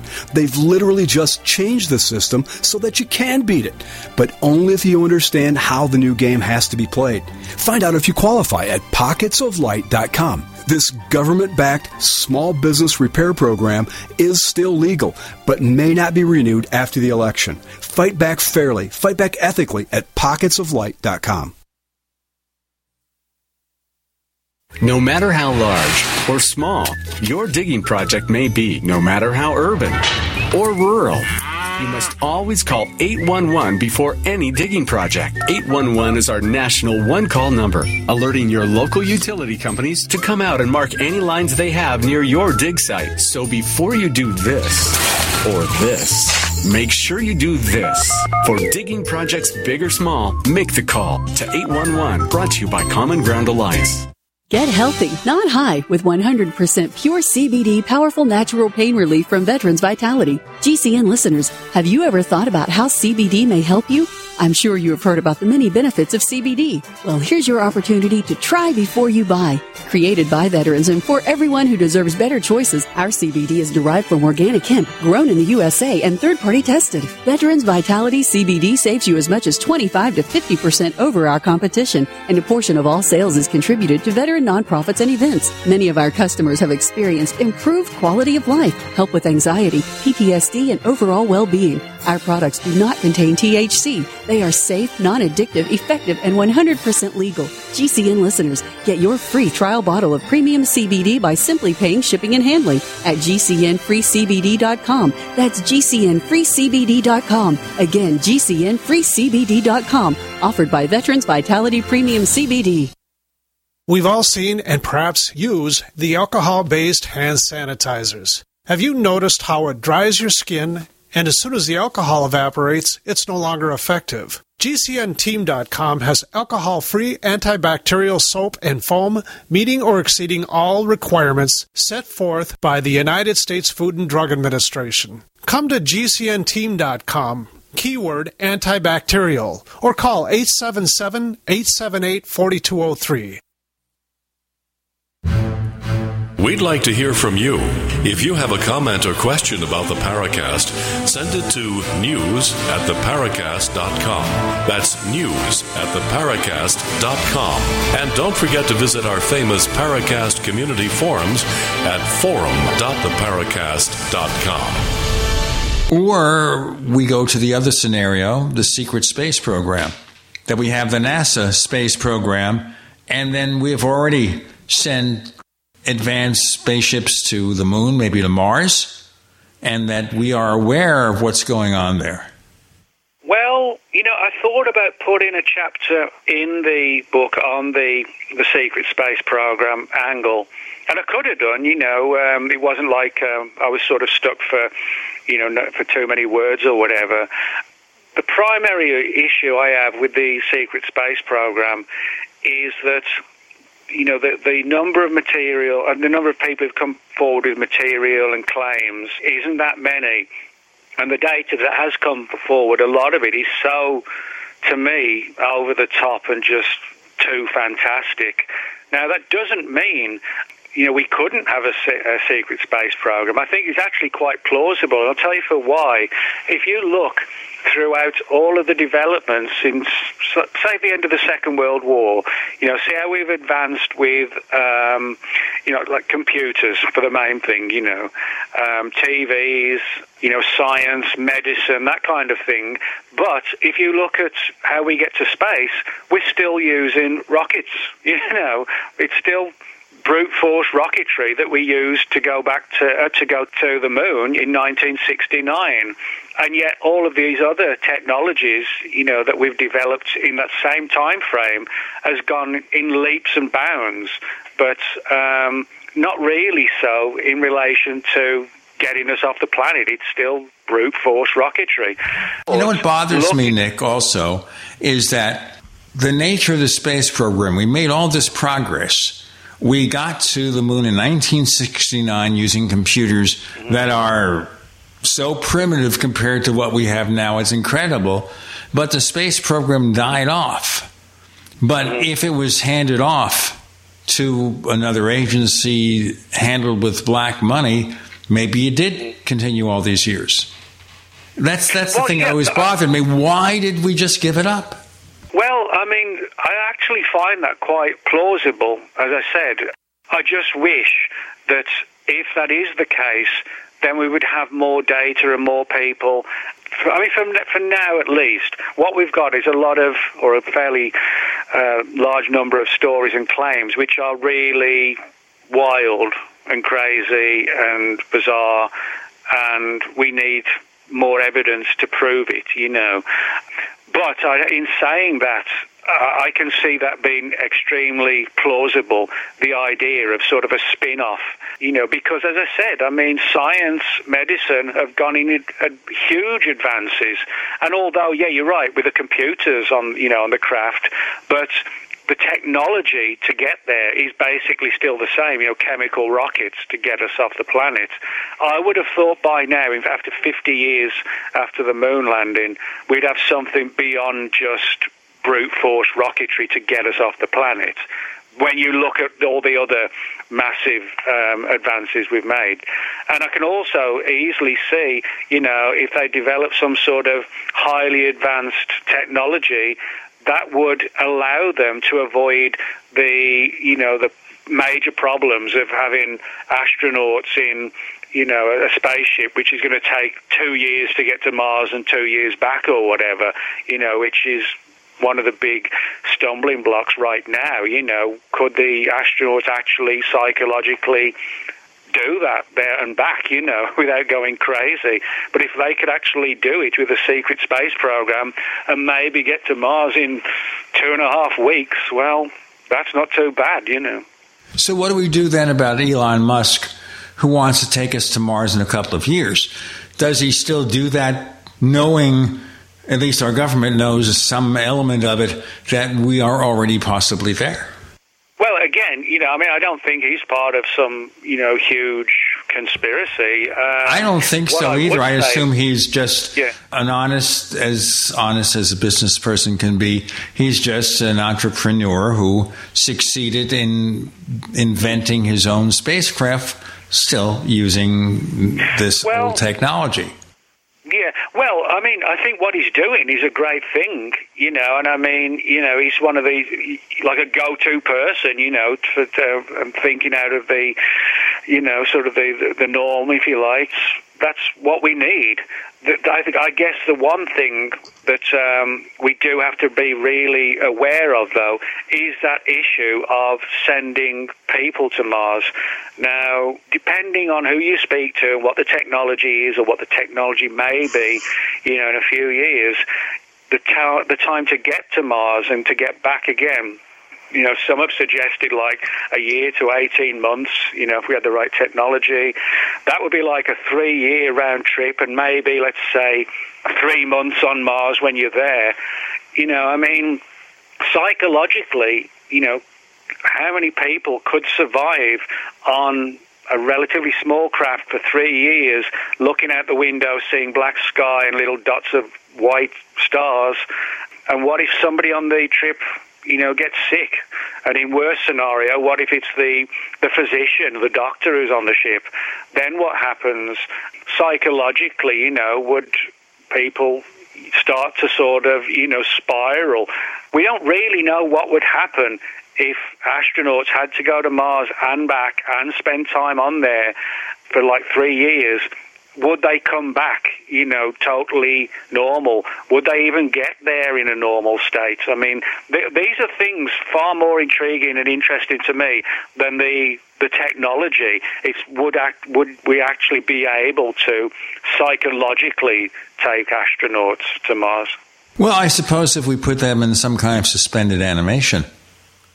Yeah, but then you've got to develop that first, though. Well, okay, yeah, I understand that, but right now we do send astronauts up for what six months at a time. Mm-hmm.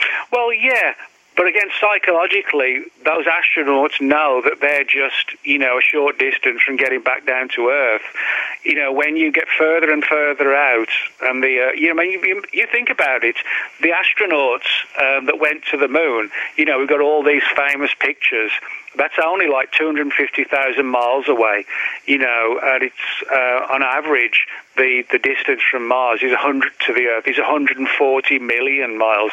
What happens when you can barely see the Earth? You know, all those astronauts have been there for, you know, to the to to the moon and orbiting the Earth they've all been able to see the earth, you know, and you've got that sense of warmth, you know, you get right out to nearly to Mars what happens then when you can't hardly see the Earth. I mean, that that could be like a, a culture shock issue as well, because no astronaut has gone to, out of the Earth's atmosphere and not been able to see the to see the Earth.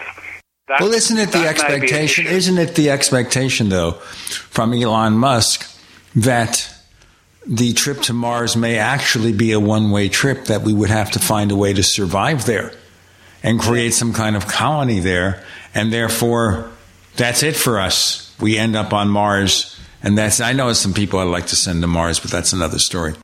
We got Nick Redfern, Gene Steinberg, J. Randall Murphy. Nick, it's your turn. You're in. The Paracast.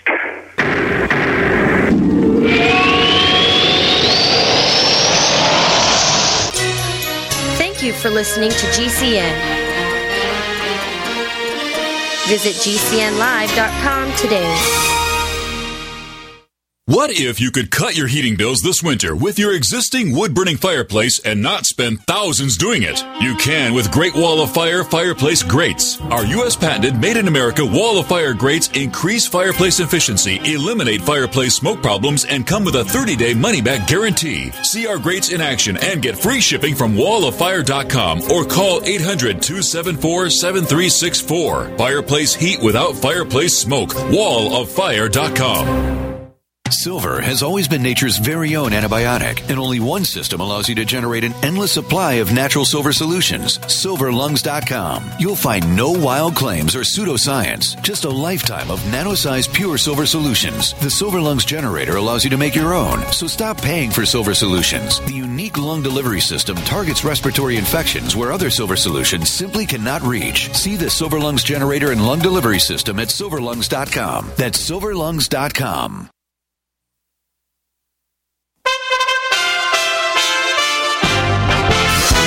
USA Radio News with Dan Naraki. Declaring victory. Democratic presidential candidate Joe Biden declared victory in the 2020 election Saturday after multiple media outlets called Pennsylvania for him. President Donald Trump is still disputing the results in several states as the campaign has filed legal challenges in Arizona and Pennsylvania and is asking for a recount in Wisconsin. Speaking to supporters Saturday night, Biden said he'd work to win the confidence of all Americans. I pledge to be a president who seeks not to divide but unify, who, doesn't see red states and blue states, only sees the United States. And work with all my heart, with the confidence of the whole people, to win the confidence of all of you. USA Radio News has not called the race for Biden, but will wait until all legal challenges are resolved. This is USA Radio News. The UAE is relaxing some of its restricted law code. Kenneth Burns has the details from the USA Radio News East Coast Bureau. The United Arab Emirates announced a major overhaul of the country's Islamic personal laws. They're now allowing unmarried couples to cohabitate. They've also loosened alcohol restrictions and criminalized so-called honor killings. The broadening of personal freedoms reflects the changing profile of a country that has sought to build itself as a westernized, skyscraper-studded destination for tourists, fortune seekers, and businesses, despite its Islamic legal code. The announcement follows a historic U.S. broker deal to normalize relations between the country and Israel, which is expected to bring an influx of Israeli tourists and investment. From the East Coast Bureau of USA Radio News, I'm Kenneth Burns. Coronavirus cases in the U.S. continue to rise as the country has set a new record for daily new cases in each of the last three days. 126,000 new cases were reported on Friday, with the rolling seven day average nearing 100,000 cases for the first time. This is USA Radio News. Do you have health or energy challenges? Would you like to support your health and energy from a product that people consistently feel the uplifting and health building effects from the first day they consume it? I introduce you to Green Meadow Whey, the only whey protein powder from grass pastured cows that is processed in a manner that ensures that the proteins and amino acids remain in their correct geometric shape that the body can use. The naturally occurring proteins, peptides, and amino acids in renatured whey are proven to support multiple aspects of human health, from complementing your immune system to neutralizing chronic inflammation, to supporting detoxification, to stabilization of blood sugar, and more. Additionally, due to the Tesla-like frequencies encoded into Green Meadow Whey, it is a dramatic support for your energy and mood. And it is an excellent emergency preparedness food with well over a five-year shelf life. To order, call 888-988-3325. That's 888-988-3325. Or visit greenmeadowwhey.com. greenmeadowwhey.com.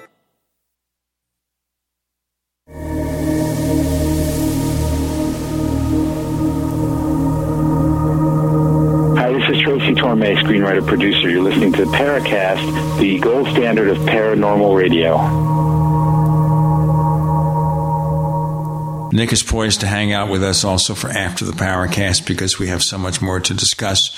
We're talking about the Martians. What about those Martians? Who could they have been? Maybe Edgar Rice Burroughs had it kind of sort of right. By the way, just a quick announcement here. We still have a very few coupon codes available for the movie The Phenomenon. So if you subscribe to the Paracast Plus, where you get the version of the show free of the network ads, the After the Paracast podcast, five years or lifetime subscriptions, we give you the coupon code. Okay, and that includes all the extras, by the way, not just the movie, but all the extras. To learn more and to sign up, go to the Paracast.plus. It's the Paracast.plus. So we're speculating here right now if we were to travel to Mars, at least based on current technology, which is not necessarily as advanced as it should be, how do we deal with the psychological implications of being away from Earth for at least a couple of years? What do we do, or is there a technology out there that we get there much faster? Randall, any thoughts? Well, I, I think both of you guys are making some really excellent points here, and it, it's been really great to have you on to talk about this because Mars is a planet that at least is possible for us to get to and probably possible for us to colonize if we really wanted to bad enough.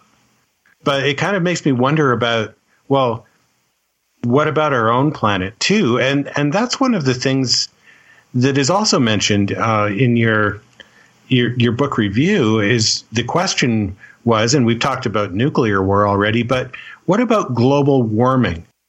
I won't say it's inevitable, but I mean, you know, the bigger a civilization gets, you know, the more and more problems it causes for that civilization. Um, you know, we're seeing it now. And maybe that's exactly what happened on Mars. I mean, maybe in a weird, really weird way, it's inevitable that a civilization reaches some degree of a peak, and then things start to go wrong. You know, I mean, that's just speculation, but um, maybe it was a pandemic. Well, you know? yeah. I mean, yeah. this one kind of hit us, and we did. You know, we've been talking about our own problems with global warming and the possibility of destroying ourselves with nuclear weapons. And there were people who were saying, "Well, look, we've got to look out for the, you know, the microbes too." I mean, and then all of a sudden it's just like wham out of the out of the blue. We got kind of like you know blindsided with this pandemic even though quite a few people knew about it. I don't think as many people expected that it would go to this extent as it has. And it's really causing a lot of problems for people here on earth being isolated now. I mean you can imagine people on a spacecraft. I would assume, though, we would have some kind of psychological training of astronauts, or even give them some kind of drugs to calm them down. Well, yes, that wouldn't be bad. drugs and alcohol on the ship, you know. well, they, by the way, they approved legalizing recreational marijuana in what five more states. So that's taking over the United States now. Well, you know, I mean, it, it's difficult to say psychologically, you know, when you. I mean, you're right. I mean, if you look at the um, the pandemic right now, I mean, a lot of people. I mean, I've got you know friends, and you know they're depressed, you know, and anxiety, and um, and and they can still go outside, you know, and go to the store and um, say hello to their neighbour, you know. Um, it's not like you know you're in a situation where there's no one around. But even that amount of us, you know, that issue of us being having to be careful, and you know, you can't go here and you can't go there, and etc. etc. I mean, that alone is causing massive psychological issues for people. You know, mental health issues. Um, but in saying that, you know, imagine I mean, if you imagine what it's like now, imagine being sort of in a, let's say, a fairly large craft, you know, about the size of a house. I'm sure they could actually build something like that, about that size. You know, you wouldn't be like, obviously, just crammed in like a little craft, like you know when they went to the moon. It obviously wouldn't be like that. It'd be have to be fairly big, but nobody has sort of foresaw how that you know the pandemic would break out and you know the psychological aspects. Maybe you know despite all the training to get to mars it would only really hit them six months in. Holy crap you know we've got another six months to get there. And we not not to be sort of um, making a joke about it, but you know what happens when after six months you've watched all the Blu-rays, you know, you read all the books, you, you're sick of the guy next to you because he's got a habit of doing this or doing that, it wouldn't take six months of that, my friend. It would probably take six hours for some people. yes. And then, you know, you've got another six months to get there. And then you've got to face, you know, going back. I, I know all these issues, obviously, it would be addressed. But it's like a lot of things. It's okay describing and talking about things in theory. But when you come to do something in reality, it can be very different you are you can find that in all sorts of of life. I mean, the first time you get behind the wheel, wheel of a car, you know, oh yeah, it's going to be easy. Most people, it is. Some people, you know, takes them six times to take the driving test or whatever. Um, oh yeah, I, I, simple I, angle. I don't know how they even get volunteers to do this because, uh, you know, knowing uh, just what little I do about Mars is enough for me to say I wouldn't want to live there. You know, I, I don't really like traveling at the best of times, let alone going to a planet where every time I go out the door, I'd still have to put a moon suit on, you know? Yeah, yeah. And of course, there's, you know, there's the, the fact that humans, you know, we're social creatures, you know. Um, we don't do well. The fact is, we don't do well being on our own because we're not meant to, you know. Um, kind of like um, what was that movie in with um, Tom Hanks when he got on, stuck on the island? What was that called? Oh right, yeah, he was on the island with the with the soccer ball or something, and he was called it Wilson, and uh, yeah, yeah, um, he went. Uh, he went. He went sort of psychologically. Yeah. He went a bit crazy. Yeah. Um, we're not. We're not supposed to be alone, you know, and um, and that that could be a stumbling block. I'm not saying it will be. I don't want it to be. I don't want it to be sort of all negative. But I think we realistically, so the biggest problems may not be the getting there or the spacecraft. It, it would be the psychological um, aspect, if you like, of the human mind. Um, you, you cannot. It's like a lot of things. You can in life. You cannot figure out what it would be like until you've done it. And if that means you're already six million miles out, well, it's too late to turn back now because you've started to get a panic attack or something. So. Yeah. Did you see the movie The Martian with uh, Matt Damon? Yeah. yeah. Yeah. I thought that was pretty good. What did you think of that? You know, before we do that, Randall, and we have a minute left for our next segment. Randall, could you briefly summarize the movie? Not everyone has seen it. Well, uh, it, it, came out in 2015, and essentially it's one of these sci fi movies where uh, we have sent from Earth uh, some of the first people to explore uh, Mars and set up habitation there. And an accident happens, leaving Matt Damon's character stranded on Mars, where he has to figure out how to survive on his own and somehow get rescued. And uh, beyond that, I, I, don't want to put in too many spoilers, but it's a pretty good movie that describes a lot of what you're saying there, Nick, about the challenges of just what it would be like to have to live there and survive, especially on your own. You know what? I have to wish for a Stargate, folks. That's the answer. Just get there in 20 seconds. Get through the wormhole. Yeah. More to come with Nick, Gene, and Randall. One more segment, and then after the Paracast, you're in the Paracast.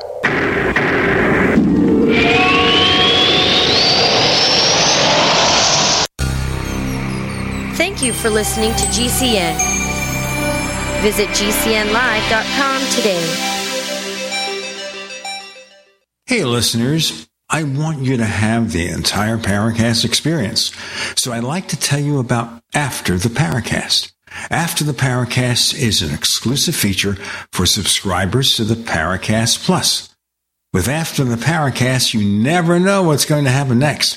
After the Paracast features color commentary, special interviews, and further conversations with Paracast guests. With Paracast Plus, you can download a very special enhanced version of the Paracast also. We do offer exclusive music, videos, and more features are coming. To get more info about subscribing, please visit theparacast.plus. Once again, theparacast.plus. Prices are just $1.50 a week, less than a cup of coffee at your local convenience store. Check out theparacast.plus to learn more about Paracast Plus. Complement your health with hemp derived cannabinoid oil. We've always believed that the closer to Earth, the better it is for our bodies. Our hemp derived cannabinoid oil is phytocannabinoid rich, full spectrum, and organically grown. Finally, hemp made easy, clean, and effective. GCNhemp.com or call 877 878 4203. That's right, we cut through the red tape. It's now available at GCNhemp.com or call 877 878 4203. Hi, I'm Dan Pilla. I started fighting the IRS over 40 years ago when they tried to seize my mother's house. I sued the IRS and won. I beat the IRS then, and I've been beating them ever since. I wrote the book on tax debt settlement, and I've helped thousands of people deal with tax problems they thought might never be solved. I can help you too. If you owe taxes you can't pay, don't wait another day. There's no such thing as a hopeless tax case. Call 800-34-NO-TAX or go to my website, danpilla.com. That's danpilla.com, danpilla.com. Taheebo Tea Club's original Pure Pau D'Arco Super Tea comes from the only tree in the world that fungus doesn't grow on. As a result, it naturally has antifungal, anti-infection, antiviral, antibacterial, anti-inflammation, and anti-parasite properties. So the tea is great for healthy people because it helps build the immune system, and it can truly be miraculous for someone fighting a potentially life-threatening disease due to an infection, diabetes, or cancer. A one pound package of tea is $34.95 plus shipping. To order, please visit shopsupertea.com. That's shop, S-H-O-P, super, S-U-P-E-R, T-T-E-A dot com. So the complete website is shopsupertea.com or call us at 818-984-6100 Monday through Saturday, 9 to 5 California time. That's shopsupertea.com at 818 984 6100. Hi, my name is Lily. My mom and dad used to fight about money all the time. Then one day I heard them talking about this guy, some uncle I never knew called Uncle Sam. Well, they say this Uncle Sam guy wanted them to pay him like a gazillion dollars, and they didn't have a gazillion dollars. So they called this company they heard on the radio called the Tax Doctor. And the Tax Doctor worked with Uncle Sam's people. I think they're called the IRS. And they were able to work it out so my mom and dad didn't have to pay Uncle Sam very much money at all. So now mom and dad are happy, and I'm happy too. Thanks, Tax Doctor. If you owe $10,000 or more to the IRS or state, call now and pay less. 800 215 1727. 800 215 1727. That's 800 215 1727.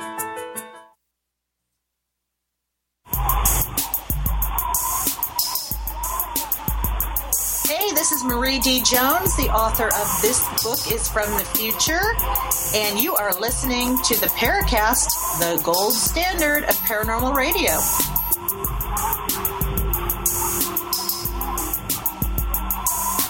with Nick Redfern, author of The Martians. We were talking briefly about the movie The Martian with Matt Damon. And I don't like to watch these solitary movies like Robinson Crusoe and all that stuff where somebody is stuck on an island and in this case on Mars and you're dealing with one person dealing and handling his loneliness. I like you to be around people and to interact with people, but that's just me, Nick. You're right, and because we're meant to. That's that's the whole point, you know. And in their own way, you know, going back to like ants. I mean, their approach, I'm sure, is very different to ours, but they are they're in civilizations. There aren't really many animals, really, that, that live alone. I mean, tigers, you know, they'll tear your head off, but they'll sit around and play with their little tiger pup, you know, all day. All living things really aren't that too dissimilar to us, really. And I think you know that really sort of hit home in the in the Martian, the movie. Again, I won't say much about it, but the idea of uh, you know almost sort of stranded on a an island out in the Pacific, it's kind of like that, you know, and he's got to find a way to get off the equivalent of that island. But again, one of the big issues of the movie was that Tom Hanks's character briefly went completely nuts, you know. Again, you know, if there is a secret space program then probably the will that issue would not pop up because there wouldn't be enough time, you know. Because that's basically what we started on with this one. I think it's plausible, highly plausible, that there is a secret space program, but I really want to see far more than what we've got now, which is a bunch of amazing, really controversial stories of people who claim to have been to Mars. You know, show us something really solid or showed up, you know. Waiting for you, Randall. Well, I was just sort of contemplating all of this. Yeah. What really amazes me is, and you do this every time, Nick, is like you come in with this, an idea that is usually highly controversial, and uh, you're thinking, "Oh, I don't know." I mean, this all sounds like, and then by the end of the by the end of the show, you're going, "Hmm." Well, maybe. so. well, that's not bad. Joking aside, you know, when I write a book, I'm careful about what I write about because, you know, you can't just simply go out there and say, you know, there, are secret astronauts on Mars or whatever, because to say something like that is pointless and it'll just make you look like a complete idiot. That's why sometimes people say, you know, I'm sitting on the fence occasionally. I'm not. I don't. I really don't sit on the fence. But what I do, you know, is that I may agree with somebody on this, but I totally disagree with them on that. Now I see a lot of people in ufology. Unfortunately, you know, they they tie in with someone else because it's going to help them, you know, to get on the lecture circuit and all this. So they kiss ass and they say what they think they should say, you know, the right thing. Well, I don't do that. I tell people what I've found, and if you like it, that's great. If you agree with me, that's great. If you don't agree with me, well, let's have a debate on it.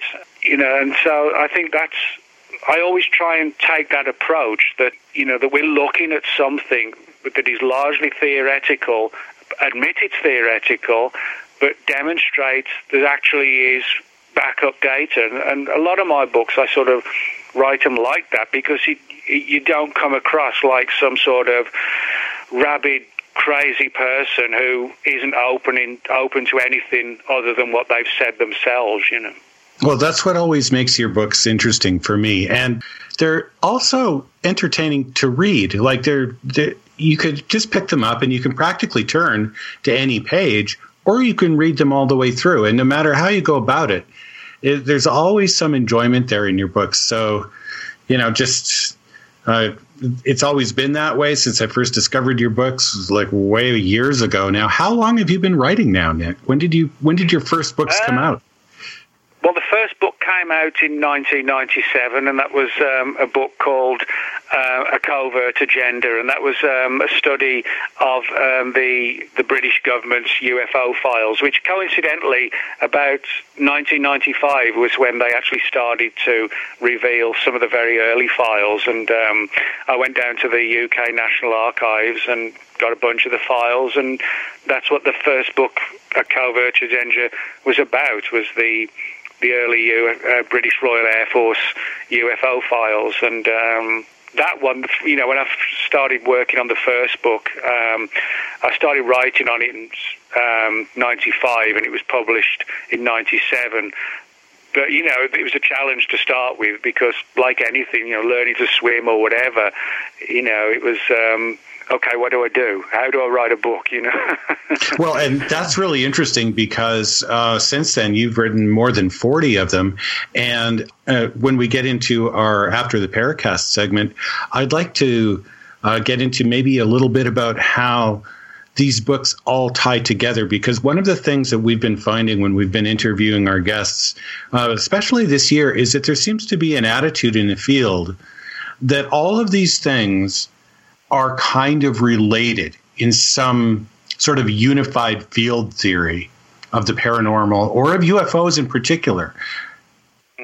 What do you think about that? Like, I mean, could we be talking about a situation here where UFOs, which uh, now I'll just ask you straight out, do you believe that alien visitation is a reality, or do you think there is just something that you're not sure of yet, as as Martians, or what?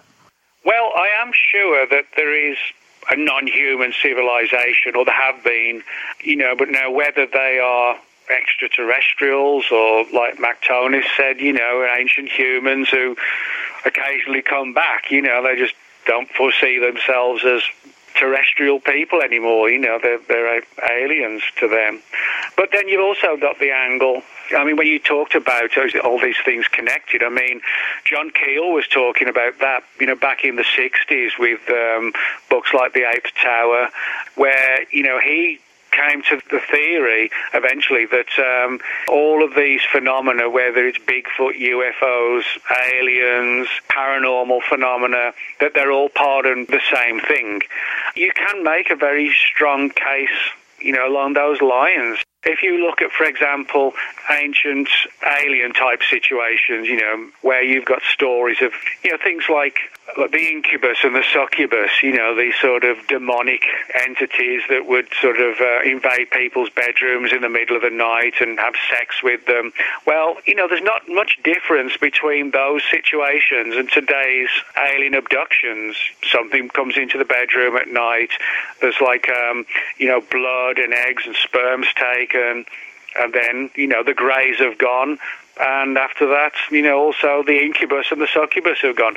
The parallels are, are, clear to see, and anybody who cannot see the similarities between alien abductions and succubus and incubus, they just don't want to deal with it because they want it all to be alien.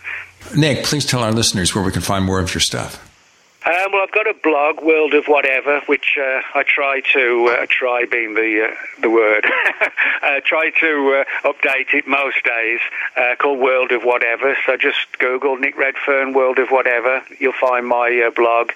And you can also reach me at Amazon. I've got an Amazon page as well. And that's those are the two primary, and Facebook, of course. Uh, those are sort of the three primary ways you can reach me. And I'm always happy to chat with people if they've got questions, they want to share information. You know, I'm always happy to help and um, do what I can. We are found on Twitter and, of course, Facebook. Look for the Paracast. We have branded merchandise, multiple logos, and all sorts of good stuff with shirts and throw pillows and everything check the Paracast.shop, the Paracast.shop. We have special low prices now on the Paracast Plus, where we give you a version of the show free of the network ads with enhanced audio, and also the After the Paracast podcast, where we frequently continue the show, as we will with Nick this week. To learn more, go to the Paracast.plus. And one more thing.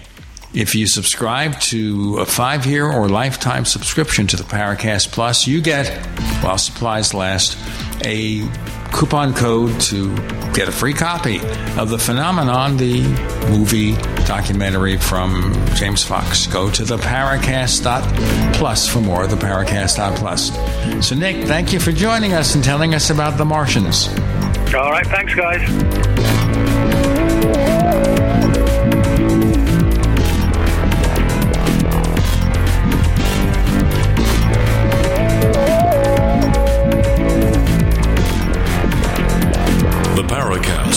Featuring Gene Steinberg, is a copyrighted presentation of Making the Impossible Incorporated. Tune in next week for a new adventure in the Paracast.